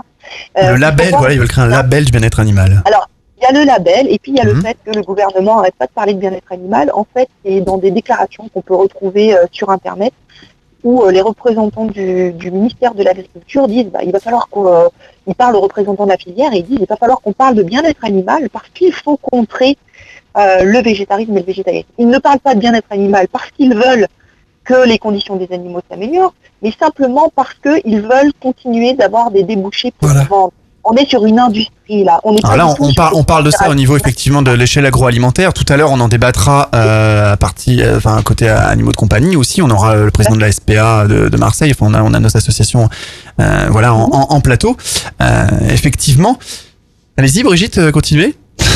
Non, mais voilà, c'est ce que je voulais juste souligner. Enfin, je veux dire, la laine, euh, bah, c'est un peu le même problème. Et puis, c'est toujours la même Ça question. repousse quand même. Enfin, en c'est une question. hein. C'est pour ça qu'on vous demandait si vous poussez pas un petit peu un- l'extrémisme un peu loin à L214. C'est des questions ouvertes. Hein, c'est.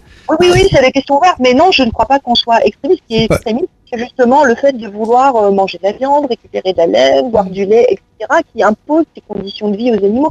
Il est là l'extrémisme, quelque Au part. niveau de la Euh, on c'est- une question de- Il y a des pays hein, comme en Nouvelle-Zélande, Zélande, visiblement, il y a des concours de tonte de moutons carrément. Hein. Alors si vous voyez les vidéos, je vois, c'est ouais, je vois, je vois. On m'envoie ça sur euh, sur notre page Facebook. euh, voilà, beaucoup de réactions des auditeurs. Non, c'est brutal, hein. c'est c'est le milieu de l'horreur. C'est hyper brutal. C'est brutal. C'est-à-dire, c'est des employés qui coincent la tête des moutons entre leurs jambes et qui leur Ouais, tamponnent en le museau à je- coups de voilà, poing. là. ouais, Vous l'avez sous les yeux tard, mais- Voilà. Oui, oui, oui. euh, Voilà voilà, ce que c'est que la laine.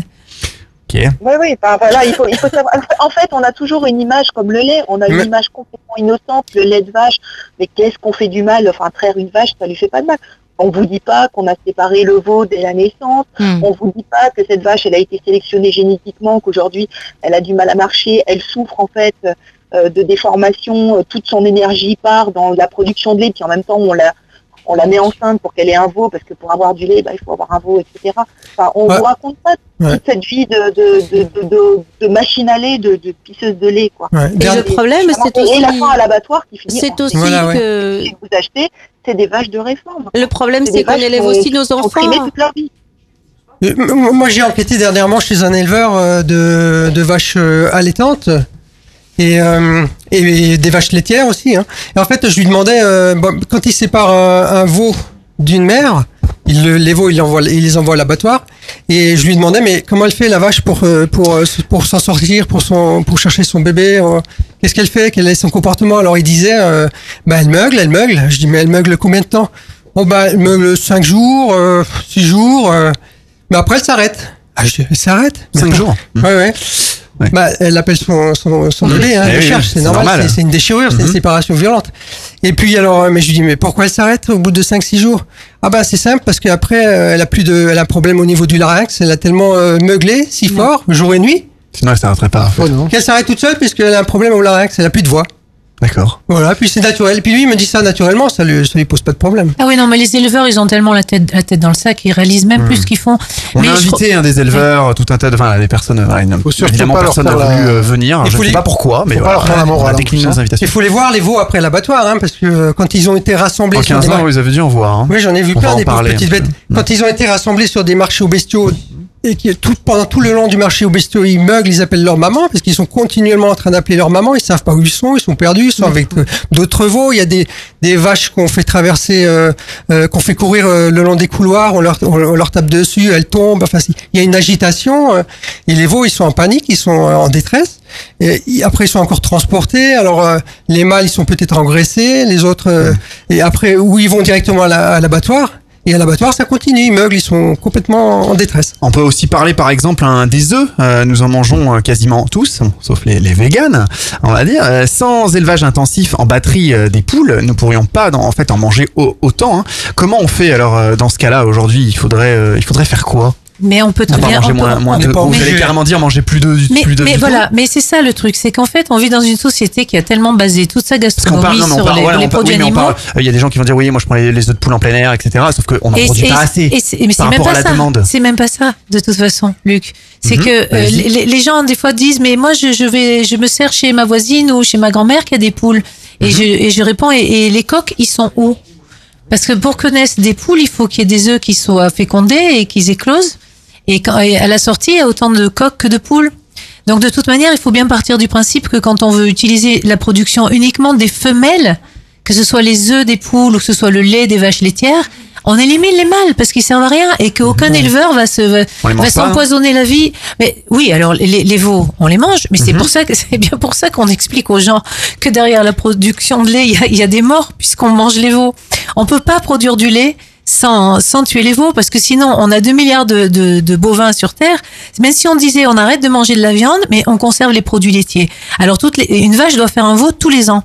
Que le cheptel, en fait, en quelques années, il y aurait 30 milliards de bovins Mhm. sur Terre. C'est juste pas possible. Et puis, de toute façon, les éleveurs, ils s'en sortent déjà à peine. Donc on les mange. On les fait griller au barbecue. tout on, ça. on ne peut pas produire le, le- si vous voulez les, les, les gens qui sont végétariens ils font déjà un grand geste hein, pour les animaux mais en fait euh, ils laissent aux carnistes c'est comme ça qu'on appelle les gens qui mangent de la viande et euh, pour les différencier des carnivores parce que les carnivores ils peuvent pas s'en passer alors que nous on pourrait s'en passer donc euh, ce mot a été un petit peu inventé là ces dernières années ils laissent aux carnistes le soin d'éliminer tous les sous-produits de leur consommation. Parce que la, la production de lait, en France, on a 3,5 millions de vaches laitières.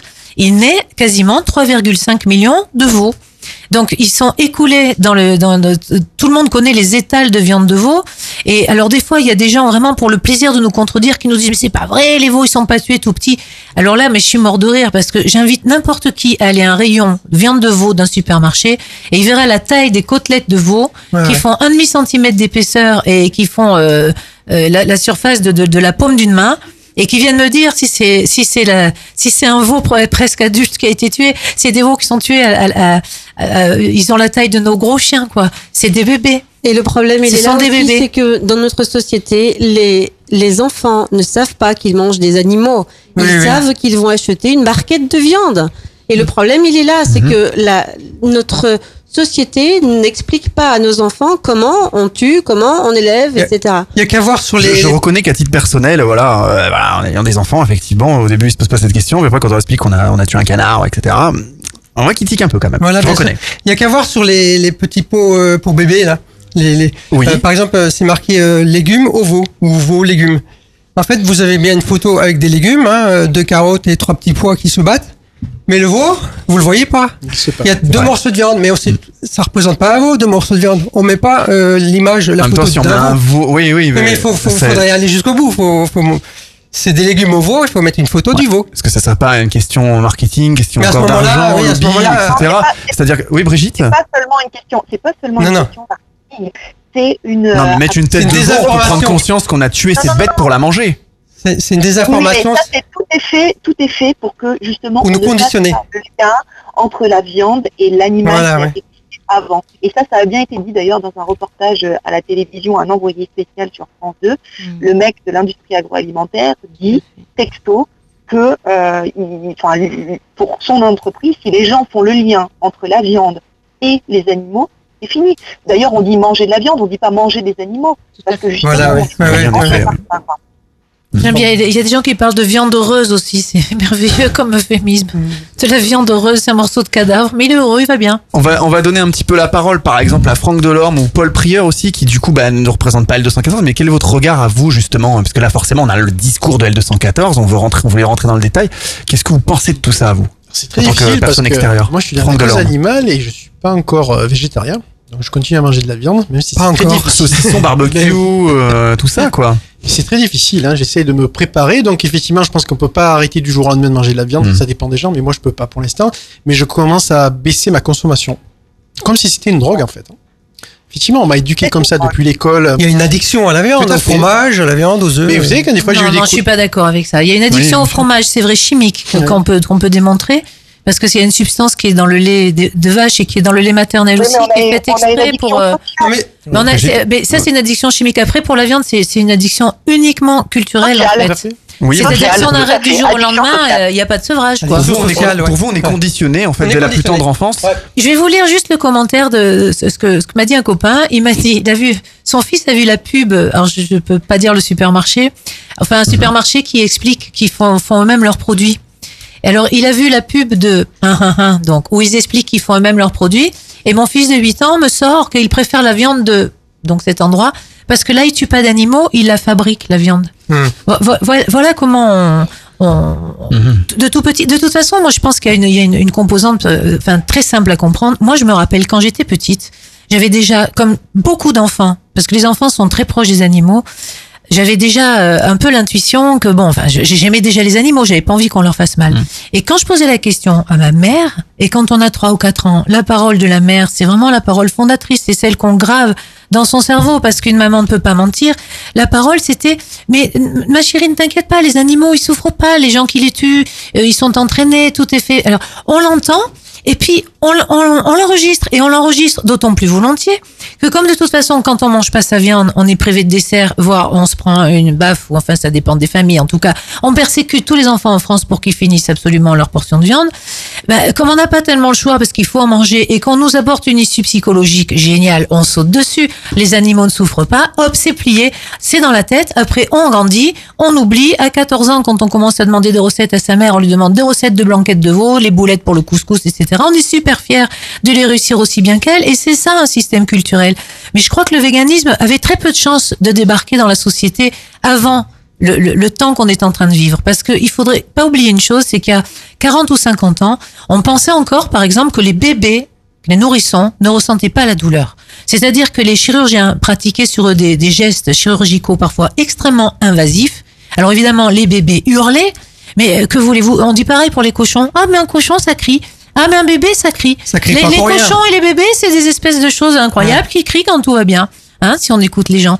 Et puis, on s'est rendu compte petit à petit que, bien sûr, les bébés souffraient Et puis on est en train de se rendre compte, et, là, euh, enfin, il y a plus d'équivoque possible puisque c'est démontré de mille façons par la science moderne. Les animaux ressentent la douleur, ils ressentent même aussi des émotions, ils ressentent le bien-être, ils ressentent le plaisir, ils ressentent aussi l'ennui, la peur, l'enfermement, la panique, etc. Donc c'est sûr que euh, il y a 200 ans, quand les gens se régalaient d'aller voir euh, sur une place publique euh, une- torture d'un mec à qui on, on brisait les membres à coups de cailloux et tout, bon, euh, je pense que là on serait venu dire aux gens, oui, mais les pauvres animaux ils souffrent. On- on- Aujourd'hui, on vient, on va en parler pas, euh, tout à l'heure euh, avec c'était Paul. trop tôt. Avec Paul aussi. Mais maintenant, les, les consciences s'ouvrent. Vous voyez, on a arrêté l'esclavage, on a On fini parler- par donner le Alors, vote attendez, aux femmes. et à un moment donné, animaux, il faut pas à oublier Mhm. que les animaux sont nos frères. C'est la chose la plus proche de nous dans tout l'univers connu. Il faut arrêter de les martyriser. Sinon, on n'a pas droit de demander de la justice pour nous. Alors attendez, excusez-moi, mais on dirait que, le- que l'on mange de la viande seulement depuis euh, quelques siècles. Mais euh, nos ancêtres, par exemple, euh, euh, les hommes préhistoriques, Oui, euh, ils se On en a nourrissaient comment parlé tout ces On a à tout à l'heure, effectivement, on a, Oui, non, on a mais- parlé de la cueillette et puis après, effectivement, ils ont mangé depuis la nuit du temps, Aujourd'hui, mange vous de la êtes- viande, vous mais vous retrouvez seul sur une île déserte. D'ailleurs, il y a une polémique à l'instant. Il y a des noix de coco euh, qu'on- peut Il y a voir. des noix de coco Il y a des noix de coco, mais est-ce est-ce que c'est assez nourrissant des noix de Attendez, coco attendez. Alors, S'il n'y a rien à manger sur votre île, l'animal, il mange quoi? Parce que cette histoire d'île déserte où il n'y a rien à manger, ça me fait toujours mourir de rire. Parce qu'un animal, ça mange. Donc si vous avez une île déserte avec un cochon, c'est que, c'est que la terre, elle est, elle est cultivable et qu'il y a des choses que, qu'on peut faire pousser dessus. Et honnêtement, honnêtement, hein, franchement, quand on, vous parlez là à des gens, on vit dans un pays qui consomme 85 kilos de, de, de viande. Et quand je dis viande, c'est y compris la charcuterie, la volaille, etc. Hein, c'est-à-dire la chair d'un animal qui a été tué exprès par an. 85 kilos par an. On est un des pays au monde qui en consomme le plus. Euh, on est à peu près à égalité avec les États-Unis. Quand on, on parle de la Chine en disant, oh là là, la Chine, ils torturent les animaux, c'est atroce. Ils sont à 30 kilos eux, par an. hein. Alors bon, comme ils sont Enfin, nombreux, ça on en fait beaucoup. En Inde, on vénère les vaches, Voilà. donc on doit On pas les manger. En Chine, on mange des, du chien, du chat. euh, euh, en France, euh, voilà, ça fait grincer des dents. C'est votre choix, mais je, chien, je- chien. je pense que c'est les, les personnes qui mangent de la viande ce soir sont un peu offusquées en écoutant cette émission. hein. Non, mais euh, ce que, enfin, euh, à mon avis, En, en fait, on nous explique pas- L214 nous explique Voilà. qu'effectivement, C'est- une question de C'est culture. pas un délit non plus de manger de la viande. Il y en a qui aiment manger de la viande. Et d'ailleurs, on vous invite à réagir sur notre page Facebook. Vous mangez de la viande, vous êtes fiers de manger de la viande. Eh bien, vous nous laissez votre message, Et- votre commentaire. et on les le habits dit. Voilà, on Oui. va pas forcément Bah passer ouais. à une Non, moi, je, je tiens Attends, pas à faire culpabiliser. Moi, j'apporte une information. Je tiens pas à faire culpabiliser les, les, les personnes qui mangent la viande. Mais j'apporte une information, euh, ce qui se passe réellement dans les abattoirs, ce qu'on nous cache. Problème de conscience, Et, ouais. euh, je, je trouve que les, les vidéos de d'L214, de l'association L214, sont fondamentales. Bon, après, Euh, heureusement, ça, ça reflète pas tous les abattoirs de France non Ah, plus. attention, euh, euh, ce sont pas de des cas isolés. C'est pas parce que on n'a pas d'autres vidéos, d'autres abattoirs que on ne, il y a pas Ah bah d'autres. là, c'est très grave. Donc, vous voulez dire ce soir en direct que quasiment tous les abattoirs en France ont ce- J'ai pas, cette- j'ai pas dit ça Mmh. comme ça à Exactement. tous. C'est- J'ai dit c'est pas parce qu'on n'a pas d'image qu'on peut pas dire que ça se passe mieux ailleurs. Oui. Est-ce que quelqu'un veut peut-être. Après, Oui, oui, après, après, juste, après, moi- on a, moi, on a les je mange rapports de la viande. l'Office alimentaire vétérinaire européen, on a les rapports de la Cour des comptes qui dit qu'on a des graves anomalies dans les abattoirs, euh, notamment au niveau des contrôles et tout ça. Enfin, nos, nos trucs, ils sont... euh, bah, enfin, je sais pas, Jean-Luc qui a été enquêteur pendant 15 ans, qui a vu tout un Il va, il va nous en dire un peu de plus après. On va aborder, Voilà. on va aborder Ah, tout ça un peu avec Jean-Luc avant de passer à la maltraitance d'animaux pas- familiers on à ne cherche Casper pas aussi. à- On ne cherche pas à culpabiliser les gens, Non. on cherche simplement à dire une vérité. C'est-à-dire la vérité. La vérité, la réalité. Les animaux souffrent dans les abattoirs et c'est même pas nous qui le disons. Si vous regardez le rapport euh, euh, de la mission sur la viande qui a été conduite au Sénat, l'inspecteur général des services vétérinaires dit que dans tous les cas, dans tous les abattages, les animaux souffrent. C'est c'est juste on ne sait pas faire sans les faire souffrir. Donc de toute façon, les images, qu'elles soient euh, en respectant totalement les règles euh, qui ont été dictées pour essayer de limiter la souffrance des animaux dans les abattoirs, même dans le préambule du règlement, c'est bien écrit que malgré les Malgré cela. qu'on a aujourd'hui, eh ben, euh, forcément, elles ont toutes des inconvénients, les techniques d'étourdissement et les animaux, malheureusement, c'est un état de fait, c'est tout. Et après, ben, on peut se sentir culpabilisé parce qu'on mange la viande. Moi, j'ai mangé de la viande jusque 20 ans, je me suis rendu compte de rien. Et puis, du jour au lendemain, pouf, effectivement, euh, ben, j'ai fait un pas de côté quelque part par rapport à la culture dans laquelle je baignais. Et je comprends que ça, ça puisse perturber et tout ça, mais, mais, mais non, on va pas s'arrêter de dire la vérité parce voilà. que euh, Eric Tambouri veut, veut intervenir à l'antenne, Eric. Oui, je voudrais comme rééquilibrer cette émission parce qu'on peut faire une émission sur les véganes. Moi, je, je, je, je suis, on va dire, peut-être flexi-vegan, je mange de la viande. Dire que je suis fier d'en manger, bien sûr que non. De moins en moins quand on voit ce qui se passe. Donc il y a une histoire de schizophrénie, de désinformation. Les Français mangent de moins en moins de viande. hein. Alors ils en Voilà, mangent de moins en moins que Oui, c'est peut-être est- une question de budget aussi. Voilà, d'abord la viande est plus chère. Ensuite, on, on, on a les consciences qui s'ouvrent. Michel a raison, on a les, cons- euh, les consciences qui s'ouvrent grâce aux images de L214. Il y a aussi une question de santé. On s'aperçoit que manger de la viande, ce n'est pas bon pour la santé à outrance. Donc on sait très bien que si plus on mange de viande, plus il y aura des cadences industrielles, plus il y aura une industrie de la viande qui, elle, a tendance à nous mentir et à faire de nous des consommateurs et non pas des citoyens. Si nous sommes des citoyens, on doit savoir ce qu'on mange. Donc il faut pas être schizophrène. Moi, dans ma mairie, j'ai demandé au maire qu'on visite les abattoirs. Bon, il a eu un peu peur, il m'a dit on va voir des choses horribles. J'ai dit mais voir des choses horribles, n'est-ce pas voir la vérité? Et ensuite euh, prendre ses responsabilités par rapport à ce qu'on va voir. Je crois que ça commence par là. Et je crois qu'aujourd'hui, euh, moi, je, je, je, je prends conscience, évidemment. J'essaie de, de réduire ma consommation de viande. Euh, J'essaie de ne plus manger de petits animaux, de bébés animaux, parce que manger un veau, bah, c'est pas, ça me paraît euh, très grave. Euh, on sait que le lait, bah, également, euh, porte, affecte la santé. Donc, je suis comme euh, notre ami qui a parlé tout à l'heure. Je réduis ma consommation de viande. J'aime les animaux et je m'aperçois évidemment que j'ai des addictions aussi en matière alimentaire. J'aime manger du fromage, ça me plaît. Donc j'essaie de trouver des substitutifs. Mais en tout cas, on peut pas, je pense qu'on peut pas demander à des gens d'arrêter. euh, Il y a des gens qui arrivent à arrêter de fumer du jour au lendemain et d'autres qui, qui mettent un certain temps, qui réduisent leurs cigarettes. Il faut pas demander aux gens d'arrêter, euh, de changer immédiatement au motif que l'homme serait euh, euh, pas omnivore ou qu'il aurait, il serait devenu carnivore opportuniste. Bien sûr que ce- cette, philo- cette philosophie est intéressante, mais je crois que les gens sont engagés dans une consommation de viande depuis tellement d'années. On a aussi une économie fondée sur la viande.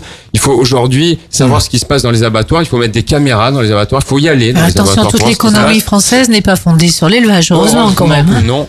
Et on sait aussi que l'élevage euh, affame la planète. L'élevage intensif affame la planète. Donc je pense que la prise de conscience est importante. Et vous, on ça serait plus bien- déjà dans une réduction en fait. hein. On est dans une Peut-être pas dans un dans un extrémiste. Je sais pas si c'est le bon mot, extrémiste mais peut-être de peut- moi, je- L214. moi, je- moi, je- je suis très admiratif juste pour véganes, synthétiser, juste pour synthétiser peut-être au niveau de L214, quand est-ce que vous aurez gagné L214 Quand est-ce que vous considérerez que vous aurez gagné? Parce que quand on vous écoute, en gros, il faut plus du tout, du tout, du tout toucher aux animaux. Euh, par exemple, je sais pas, peut-être aussi les- au niveau si, des vous vêtements. avez le droit de les caresser. Du hein. cuir dans les chaussures, euh, le cuir de porc, euh, la laine, tout ça. Oui, les caresser, d'accord. Non Mais, le cuir, le cuir, vous savez, c'est un, sous-produit parce qu'en fait, il y a les moyens maintenant de faire du hein. cuir végétal. Il y a plusieurs moyens. Il y a le, un truc qui s'appelle le Pinatex qui est fait avec des, de, de, de l'écorce d'ananas. Il y a aussi des gens qui sont en train de mettre au point en, en, en entremêlant plusieurs couches de fibres de lin Mhm. et de je sais plus quoi. Et je peux vous garantir que c'est des, des chaussures. J'en ai vu. Moi, pour le moment, j'achète des trucs plutôt en plastoc, euh, machin, parce que bon, je m'en fous un peu, à vrai dire. Mais si on veut avoir des trucs très jolis, il y a des chaussures qui sont magnifiques, qui sont solides. Et c'est c'est juste, enfin, les- là, les gens, ils, ils verront même pas la différence. J'ai j'ai une question pour vous, Michel. Moi, j'ai des amis véganes, ils me disent, même en ayant une poule chez soi, on peut pas manger ses œufs. Alors là, si je me vois, c'est quand même quelques questions. Parce que Alors, il y a des- il y a ma des degrés. poule n'est pas Des vestes en maltraitée, cuir végétal. Je la protège du Il y a renard des degrés. venir la dévorer Oui. la nuit. Je la protège, j'en prends soin. Euh, dans quelle mesure, moi, j'ai pas mangé le droit? Moi, je trouve euh, bien de manger des œufs. Alors, je- je- je- je vais vous répondre. Parce que je me pose quelques questions parfois. Euh, dans, le le, les, les table. véganes, c'est pas, un- c'est- les véganes, c'est pas une seule tête avec plein de corps qui courent partout pour prôner la bonne parole. Il y a des degrés, il y a des véganes qui sont, qui vont plus loin que d'autres. Moi, personnellement, si j'avais une poule dans mon jardin, qu'elle ponde des œufs et que je lui en pique un de temps en temps, ça me poserait pas de problème de conscience.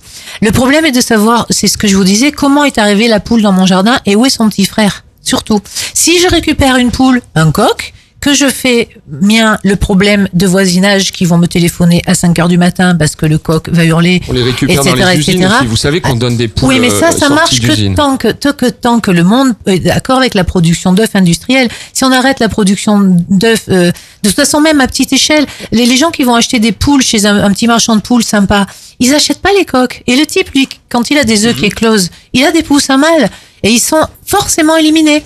Parce que vous pouvez pas mettre euh, plusieurs coques dans un poulailler, ils se battent, ils harcèlent les poules, etc., etc. Donc euh, à la fin, ben, on, on apprend des recettes sans œufs, et puis on va très bien, surtout que les œufs c'est rempli de cholestérol. Donc en plus, J'ai visité, pas le euh, problème. quoi. j'ai visité pas mal de- d'accouvoirs. Hein. C'est donc euh, là on fait naître des poussins. Donc quand il y a des commandes de poules pondeuses, on fait naître euh, un certain nombre de poussins. Je me souviens d'un cou- d'un accouvoir où ils avaient 400 000 en production. Il y avait 400 000 poussins euh, vendus par semaine. Mais ça voulait dire qu'il y avait 400 000 mâles qui étaient euh, tués. Alors soit ils atterrissaient dans une benne les uns sur les autres et ils mouraient comme ça, soit ils étaient étouffés dans des sacs en plastique, soit les poubelles étaient juste remplies. je me souviens de poubelles, on remplissait les poubelles avec des petits poussins et à chaque fois on en mettait d'autres au-dessus. Alors beaucoup, beaucoup, beaucoup, beaucoup de réactions sur Facebook. Euh, pour en citer plusieurs, Aurélie qui est en train d'écouter l'émission, les temps changent. Euh, visiblement pour elle, effectivement, il y a des prises de conscience là-dessus. Euh, Myriam qui fait partie d'une association sur Perpignan qui nous écoute là-bas, qui milite contre toutes les formes de maltraitance animale.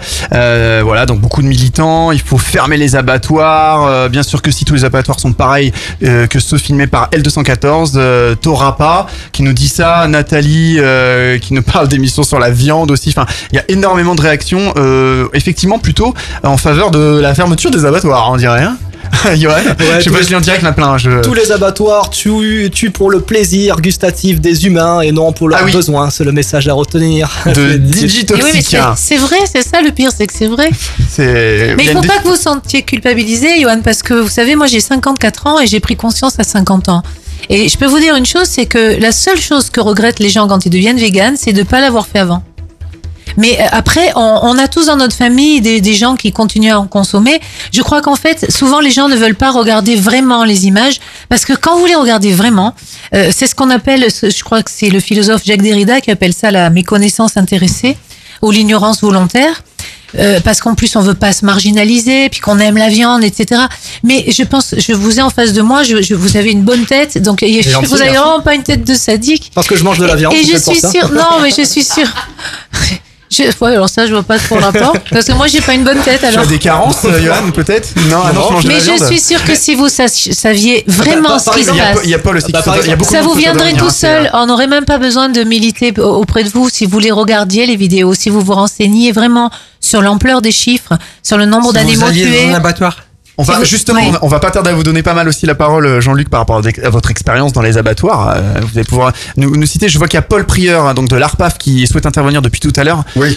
Alors moi, je, je voudrais parler aussi des poussins. Bon, j'ai vu pas mal de films. Donc, au départ, les poussins sont triés. Mhm. Le mâle, on le met de côté, il, était, il est tué. Euh, bon, euh, par contre, j'ai travaillé dans une compagnie aérienne et à Roissy, euh, Charles de Gaulle. Et euh, les par cargo, les, les poussins sont arrivés au fret, ils partent par cargo. Si jamais ils ratent le cargo, ils sont incinérés. Ouais, c'est fini. Ouais. C'est fini pour eux. Voilà. Oui, Brigitte, oui. Et je voudrais aussi parler aussi des transports des animaux. Donc je sais que par exemple les veaux euh, sont envoyés en Italie pour être engraissés et, et retour et retour en France pour être abattus. En Espagne aussi. En Espagne Ouais. aussi, oui, mais c'est alors, c'est des- c'est des transports euh, constamment. Bon, on voit ça sur les autoroutes, on, on voit les animaux. La euh, mondialisation, hein. oui, Des aberrations, Et peut-être, en plus, on- quand ils sont Mm. abattus, on, vend la viande pas cher. Alors avec euh, le transport, euh, je comprends pas du tout ça. Il y a même pire en Nouvelle-Zélande, ils les éliminent à la naissance en fait parce qu'il y en a trop. Les veaux mâles de l'industrie laitière, ils savent à rien, c'est des déchets en fait, ils encombrent les éleveurs. Les éleveurs, ils seraient peut-être ravis de pouvoir avoir des vaches qui font du lait toute l'année et, et, euh, des vaches maries, moi j'appelle ça. C'est ce que- D'ailleurs, beaucoup de gens pensent, je crois que ça vient de l'appellation vache laitière. Je crois qu'il y a beaucoup de gens, et j'en ai fait partie pendant longtemps, qui pensent qu'il y a deux races de vaches. Il y a les vaches qui font des veaux et qu'on va manger, puis il y a des vaches qui font du lait comme un pommier fait des pommes. Voilà. Et c'est pas du tout vrai. Une vache, c'est un mammifère. On peut la trafiquer tout ce qu'on veut pour qu'elle fasse 45 litres de lait, alors qu'à l'origine, euh, les, les- les vaches, de, même il y a ne serait-ce que 100 ans, faisaient 15 litres de lait euh, par, par, par jour. On peut, on peut lui faire tout ce qu'elle veut. Ce qu'on ne peut pas faire, c'est provoquer une lactation s'il n'y a pas une gestation et une mise bas. Donc en fait, euh, tous ces veaux qui naissent en permanence, ils, ils encombrent les élevages on sait plus quoi en faire, quoi. Alors vous imaginez qu'on ne prend pas de gants pour, pour, pour les éliminer. Hein. Non, on Eric parlait du transport rapidement. tout à l'heure. Je voudrais Oui. rebondir à ce que vous disiez. Oui. C'est vrai qu'on ne parle pas aussi des singes qui sont transportés par Bien la sûr. compagnie Air France, Bien. une des dernières compagnies qui, qui fait ce trafic, car on peut parler d'un véritable trafic d'animaux prélevés dans leur milieu naturel, à l'île Maurice, etc. Pour une science qui, ma foi, euh, brûle les animaux pour savoir que le feu ça brûle parfois. Hein. Euh, Le, le père de la vivisection, Claude Bernard, brûlait des chiens dans des dans des fours et puis regardé par un hublot. Donc on pourrait peut-être aussi parler de cette science sans conscience qui n'est que, que ruine de l'âme et qui qu'on ne contrôle pas, et aussi de la vivisection euh, pour les cosmétiques. Alors là, plus que pour le, le plaisir gustatif, L'Oréal. pour le pour l'esthétique. Ça, c'est aussi très grave. Si on pouvait parler de la vivisection, ce serait très bien. Ouais, mais là, il nous faudrait plus que deux heures de débat. L'horloge tourne. On fait une très très courte pause, une petite virgule. Ensuite, on va revenir un petit peu avec euh, Jean-Luc Daube. euh, virgule de suite, petite euh, promo pour l'émission. Cette émission est interactive. Commentez et réagissez en direct sur Facebook et Twitter. Faut qu'on en parle. Ou passez à l'antenne en composant le 04 89 81 45 45. Faut qu'on en parle, c'est également sur le web. Retrouvez toute l'actu de votre émission ainsi que nos enquêtes en replay sur fautquonenparle.fr. Réagissez et commentez nos sujets d'actualité en rejoignant notre page Facebook Faut qu'on en parle. Faut qu'on en parle, c'est le talk show qui aborde des sujets qui vous concernent. Jean-Luc Daube, donc, euh, vous avez été enquêteur hein, dans des abattoirs, on l'a dit, de 93 à 2008. Vous avez écrit un livre aussi en 2009, C'est bête qu'on abat. Alors, euh, c'est plutôt carrément un journal hein, d'un enquêteur dans les abattoirs français. Euh, vous nous avez cité quelques atrocités que vous avez vues dans les abattoirs euh, tout, tout à l'heure. hein, les- Ouais, ouais, ouais. Euh, Qu'on retrouve dans les vidéos d'El 214. Oui, oui, oui. Vous pouvez nous en dire un petit peu plus déjà, ne serait-ce que sur votre livre, précisément ce qu'il y a dans le contenu, et ce que vous avez pu vivre euh, pendant ces 15 années d'enquête euh, au, au cœur des abattoirs français. Quand j'ai fait mes visites d'abattoir, euh, c'était en pleine, euh, c'était en 1993 que j'ai commencé. Et en fait, euh, il n'y avait pas de réseaux sociaux, il n'y avait pas d'associations, pas beaucoup d'associations qui militaient. On n'avait pas beaucoup de contacts. Et je visitais tout seul les abattoirs un peu partout en France, de façon inopinée. Hein, je, me présentais, je ne prenais jamais de rendez-vous. Et j'ai vu quand même pas mal de choses horribles qu'on retrouve aussi dans, dans les vidéos d'El 214 des choses que c'est le milieu de l'horreur. que 15 années, euh, vous avez, vous été dur de supporter ça? C'était votre métier, mais Oui, c'était assez dur, euh, surtout j'étais toujours tout seul. Et Ouais, vous puis- avez pas eu envie de plaquer, euh, de tout plaquer, de, de sortir de, de cette horreur? Non, parce qu'il fallait aller jusqu'au bout. Hein. Moi, j'étais là pour les animaux. Hein. Je faisais ça pour les animaux et je- il était hors de question que je les laisse tomber, même si ça me faisait mal. Il était hors de question que, que j'abandonne ou que je les laisse euh, à leur sort, même si j'ai pas pu en sauver un seul. Et vous avez pu faire fermer des abattoirs Bah, en 15 ans Euh, Il y en a. Ou suspendre ou... Il y en a, il y en a quelques-uns qui ont fermé après notre passage, mais en fait, c'est surtout pour des problèmes euh, sanitaires. Ça n'a fait que notre passage pour la protection animale euh, n'a fait qu'aggraver ou euh, à charge euh, le dossier pour faire fermer l'abattoir. Mais il y a des abattoirs qui auraient dû fermer euh, aussitôt. J'ai vu des, des, des, des abattoirs en infraction. euh, j'ai téléphoné à la direction des services vétérinaires. On m'a dit ouais, il faudra écrire, on verra, machin. J'ai téléphoné directement au bureau de la protection animale à Paris, au ministère de l'Agriculture, et puis bon, l'abattoir n'a jamais été fermé. euh. Ouais. D'ailleurs, vous dites que les instances qui ont compétence pour faire appliquer la réglementation en matière de protection des animaux font preuve d'une passivité qui confine à la complicité. Ça veut dire que le gouvernement est complice, euh, une affaire d'argent, tout ça, des lobbies des, des, des, ind- des industries agroalimentaires C'est une affaire d'argent. Hein. Si, si on ferme pas un abattoir, c'est parce qu'on me l'a clairement expliqué. Hein. Vous vous rendez compte euh, euh, L'environnement économique, euh, on peut pas fermer un abattoir, il y aura du chômage, les éleveurs ils travailleront plus. Enfin, Ouais, mais juste par rapport à l'emploi local ou juste par rapport à la pression hein, des industries agroalimentaires qui, voilà, qui veulent pas de scandale autour de ça, qui veulent continuer à produire de la viande, on va dire. Il y, a, il y a des commandes, il faut continuer à produire. Oui, il Mhm. faut pas de scandale. Après, ça fait, ça fait quand même, quand même tache d'huile d'avoir un abattoir qui est fermé. euh, ça fait pas, ça fait pas une bonne Si, euh, publicité. si je peux intervenir, de toute façon, s'ils ferment des abattoirs en France, ils font toujours venir de la, de la viande des autres pays européens. Euh, mais de toute façon, actuellement, s'il y a une baisse de la consommation en France de viande, euh, le, le tonnage et le nombre d'abattages n'ont pas diminué parce qu'il y a des exportations. Est-ce que c'est pas juste à cause du prix aussi euh, qu'il y a une baisse de consommation On l'a évoqué rapidement tout à l'heure. Euh, et pas seulement le prix, il y a, il y a- il y a- il y a une réelle prise de conscience et, euh, qui, qui est vraiment euh, qui est là. Hein, que, et il y a une demande sociale maintenant pour avoir plus, plus de bien-être animal, mais il y a une demande sociale aussi pour, un, pour aller plus loin, pour arrêter de manger de la viande. Alors moi, quand j'étais gamin, on- la viande, on la mangeait pas tous les jours.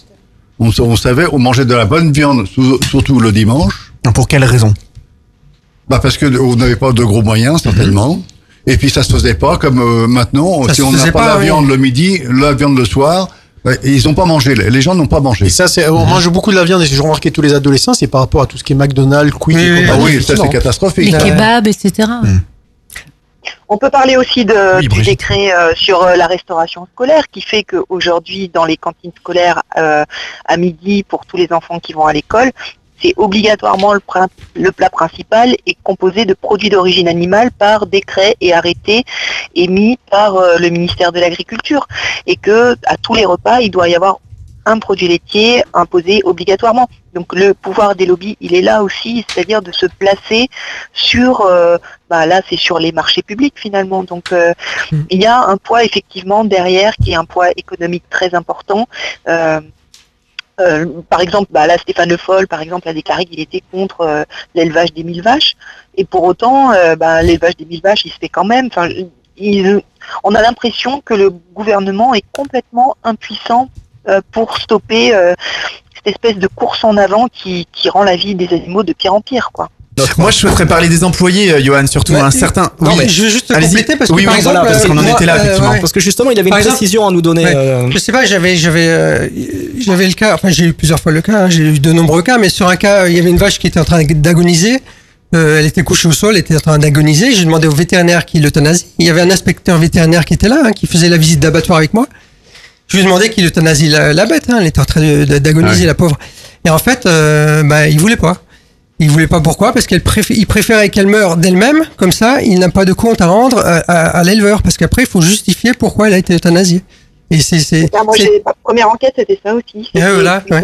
une coche, euh, la patte cassée, Ah oui, euh, elle avait été transportée comme ça et tout ça. Et on arrive à l'abattoir donc le soir pour euh, qu'elle soit abattue le lendemain. Ouais. Et ils ont refusé de l'euthanasier parce que bah, si elle survit jusqu'au lendemain, elle ira sur la chaîne. Oui, et voilà. donc, euh, bah, voilà, ça sera une chance qu'elle passe quand même.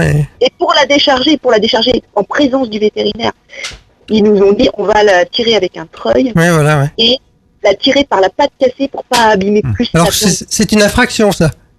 Vous avez Ah oui, C'était des infractions, mais enfin bon, voilà, ça date C'est a de la années barbarie, surtout. Mais voilà. C'est- juste ça, enfin la, la réalité, elle est, elle est ultra. Donc, euh, ouais, voilà. Ah, Tous les, les arguments moraux, les arguments éthiques passent à la trappe, quoi. Euh, si je peux me permettre d'intervenir, euh, il y a peu de temps, j'ai vu une émission sur D8 par, euh, proposée par Guy Lagache. Effectivement, ils disent que la- une solution, effectivement, c'est qu'ils sont en train de créer de la fausse viande, hein, sans tuer d'animaux. Alors, Je Oui, sais pas ce qu'en pensent plusieurs, les euh, véganes, je sais pas ce qu'en ouais, parle voilà. 214. Alors, En plus, je sais pas à quoi c'est confectionné. mais, aussi. mais pour, pour- pourquoi rester collé à l'image de la viande quoi? À l'image de la viande, on n'est pas forcément obligé de- d'avoir un morceau de viande dans son assiette. Bon, si on peut pas s'en passer ou s'il y a une transition. Ou si- Oui, c'est ce que je pense. Mais pourquoi rester collé à cette image La viande, la viande, la viande? Moi, je Il n'y a pas que la viande. je relève quelque chose. Quand vous allez au restaurant, on vous dit une côte de bœuf. Avec quoi On sait pas. On sait pas. On sait pas. On dira pas. Je fais des frites. Une et accompagné par. euh, mais c'est tout de suite. On donne la viande. Et voilà. Donc les Un gens. coco Riesling, euh, un bœuf bourguignon. Voilà, euh, Moi, j'ai une dernière question quand même pour Jean-Luc avant de passer aussi euh, à la partie euh, voilà maltraitance animaux et abandon SPA, la nouvelle campagne de la SPA. On aura le président de la SPA Marseille-Provence. Euh, contrairement les, les employés hein, d'abattoirs euh, qui achèvent, qui achèvent hein, donc de façon atroce, insoutenable et insoutenable hein, ces, ces animaux. euh, comment on peut Est-ce que vous, dans votre carrière, vous avez pu euh, avoir des, côtoyer des, des salariés d'abattoirs hein, Vous en avez côtoyé. Dans quel état psychologique étaient-ils Euh, Est-ce qu'ils deviennent carrément des, robots insensibles comme ça à la chaîne euh, Ou est-ce qu'il y en a qui sont éprouvés par leur métier, qui tombent en dépression? Combien de temps les gens travaillent dans ce type d'endroit? Il y a un turnover important. Hein. C'est pour ça que souvent les gens ils sont pas, enfin les, personnes euh, au poste d'abattage ne sont pas toujours formées parce que s'il fallait former à chaque fois qu'il y a de nouvelles personnes, ça, ça a un certain coût. Et hum, c'est aussi les cadences de travail. Hein. Quand vous travaillez euh, dans un abattoir de porc où il faut alimenter la chaîne en permanence parce qu'il faut pas qu'il y ait de trous après abattage, il faut pas qu'il y ait de trous sur la chaîne de découpe. Donc il faut toujours euh, envoyer les cochons euh, à l'abattage dans le restreinaire, se faire étourdir, se faire saigner. Il faut pas qu'il y ait de trous parce que sinon après il y a du monde qui attend derrière. Donc euh, le gars qui est au poste d'abattage, euh, à la porcherie, euh, bah, il subit un certain stress et ce sont pas des postes faciles, mais c'est pas forcément eux qu'il faut incriminer. Hein. Ce sont euh, les responsables de l'abattoir qui ou les, les services de contrôle ou alors les consommateurs qui, exigent d'avoir à tout prix une viande, comme euh, pour les, les agneaux qu'il y a eu à l'abattoir de Moléon. Euh, à Pâques, même dans plusieurs abattoirs, hein, ce sont de petits abattoirs en fait. Hein. Moléon, c'est un petit abattoir, mais qui, qui prend une cadence industrielle parce qu'il y a une telle demande d'agneaux pour Pâques, alors qu'il n'est pas nécessaire de manger un agneau. Bah après, il y a des dérives. Mais même même euh, d'après les vidéos que j'ai pu euh, regarder, euh, il y, a, quand même pas mal d'infractions, ou même au niveau du matériel, il y, a, des problèmes. hein. Même, même quand les abattages se passent à une cadence normale, il y a des problèmes au niveau du matériel. hein. On va marquer une courte pause et on va attaquer la dernière partie de cette émission. Nous allons parler euh, évidemment de la SPA avec euh, notre invité dans une poignée de secondes. Ne bougez pas, on revient tout de suite. Faut qu'on en parle, votre talk show interactif sur des sujets qui vous concernent. Présenté par Luc et Johan en direct. Top FM, le son du Sud. Génération. Radio Festival Vallée du Rhône. Radion. Mangimbo FM 99.7. Radio 16, 99.2. RLM Bastia 106.7. Radio Vallée. Radio Vallée.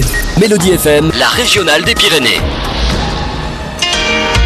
Et on revient dans Faut qu'on en parle, l'émission qui traite de sujets qui vous concernent, maltraitance animale, les dessous d'un scandale. Chaque année, des milliers d'animaux domestiques subissent des actes de maltraitance pendant que d'autres sont abandonnés. Les organisations protectrices des animaux disposent-elles d'assez de moyens pour lutter contre cette cruauté humaine envers les animaux? Et je crois que nous avons des réactions recueillies par notre community manager, Brice? Oui, Brice, euh, on, a, on va recevoir donc dans quelques instants Xavier Bonnard, le président de la SPA Marseille-Provence, pour nous parler de la nouvelle campagne. On va en parler de suite euh, d'affichage. D'abord, Brice, des réactions hein, des auditeurs. Oui, pas mal de réactions très touchantes d'ailleurs des auditeurs sur les réseaux sociaux et sur notre répondeur. Par exemple, Olivier, c'est tellement nul et lâche d'abandonner son animal, qui n'a que fidélité et amour envers ses maîtres. Ces gens ne se disent pas qu'ils le vouent à une mort cruelle et probable.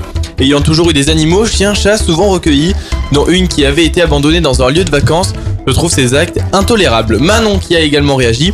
Une honte, un animal est un être vivant, pas un jouet.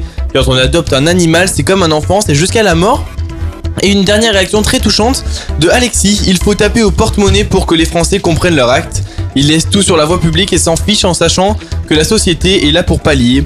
Ça reflète vraiment la société où on vit, une société de consommation. On prend et on jette, que ça soit en relation ou autre. On est à la recherche d'amour et une fois qu'on voit une petite lumière ailleurs, on jette et on recommence.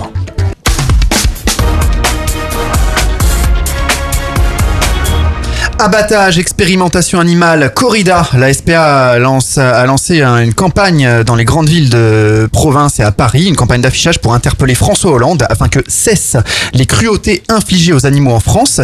On accueille de suite Xavier Bonnard, euh, Xavier Bonnard par téléphone. Bonsoir Xavier. Euh, bonsoir à tous. Oui, donc vous êtes président de la SPA Marseille-Provence. Exactement, donc je suis le président sur Marseille et sur les communes euh, environnantes. Et euh, notre euh, souci principal, c'est la cause animale, vous pensez bien. Tout à fait. Donc vous avez, euh, vous avez euh, beaucoup, beaucoup de choses à dire, je pense, dessus. Et entre autres, est-ce que vous pouvez nous, nous parler de cette campagne que la SPA a lancée, cette campagne d'affichage?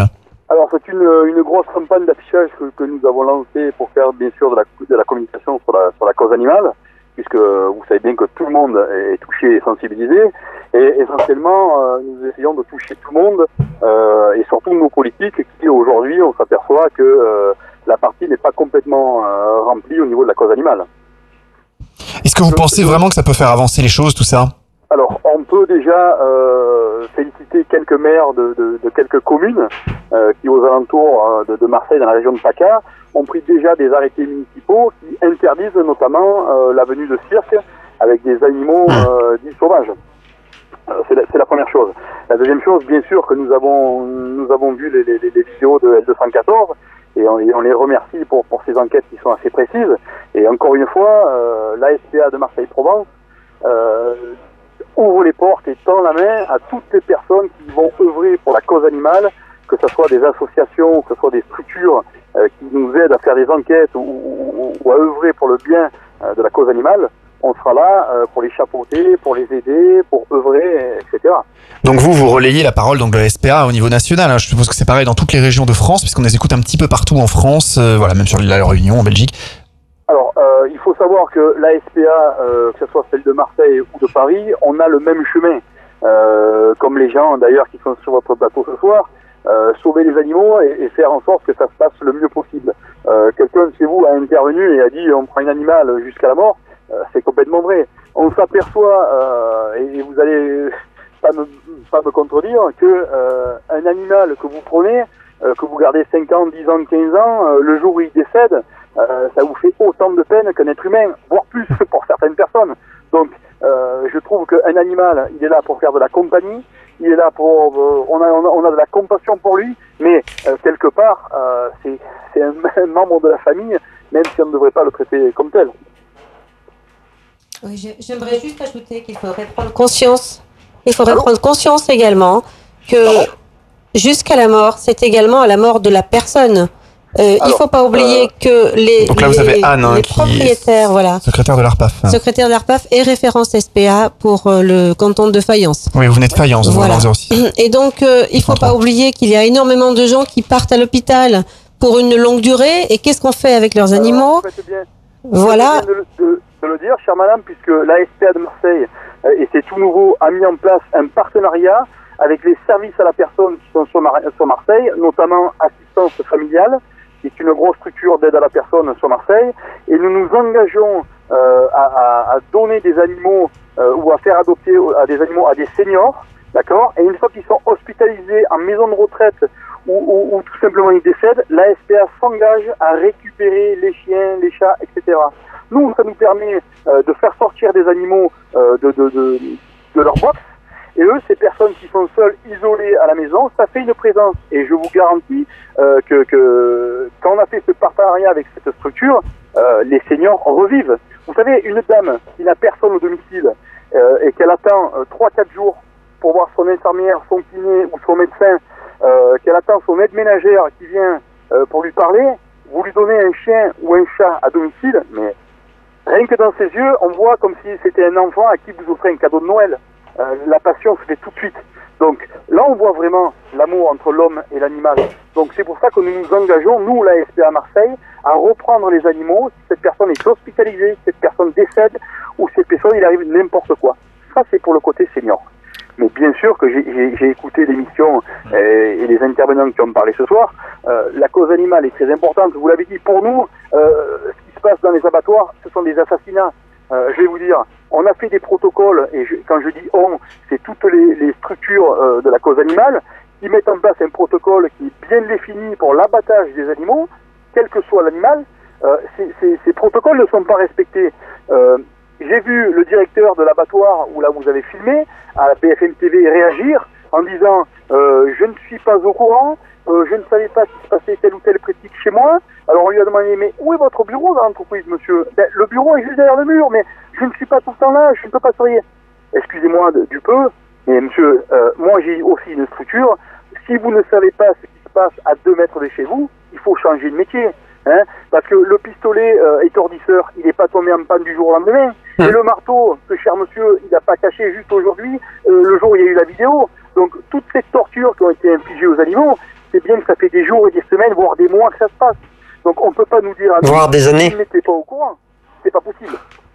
Mais là, je veux dire qu'il nous reste euh, un quart d'heure d'émission. Oui, et euh, j'aurais aimé qu'on parle aussi de, des, des, des particuliers, parce que Oui. jusqu'à présent, je veux dire, le, le particulier qui est chez lui va se dire toutes ces, ces grosses structures, ça ne me regarde pas.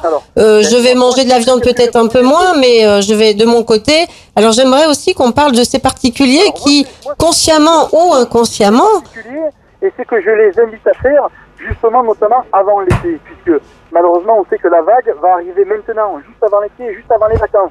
Les gens ils achètent un chien en décembre pour faire plaisir aux petits, euh, aux conjoints, etc. Et puis on s'aperçoit en juillet comme par en vacances, et qu'est-ce qu'on fait de l'animal? Eh bien on vient l'abandonner à la SPA ou dans un autre Si, groupe. je peux me permettre d'intervenir, mais ce qui est assez grave, c'est que c'est pas qu'une vague en été, maintenant, hein, c'est tout au long de l'année. hein. Oui, Franck Delors, moi, vous, vous souhaitiez souligner ça, oui. C'est une catastrophe. Suis un petit village, effectivement, nous on voyait ça à partir de mai, on commençait à avoir pas mal d'abandon, mais maintenant c'est sans arrêt. Les gens, en plus, avant une époque, abandonnaient leurs animaux même stérilisés. Les animaux sont plus stérilisés, on n'arrête pas de nous abandonner les animaux blessés. Donc les associations maintenant sont obligées de supporter des coûts inimaginables.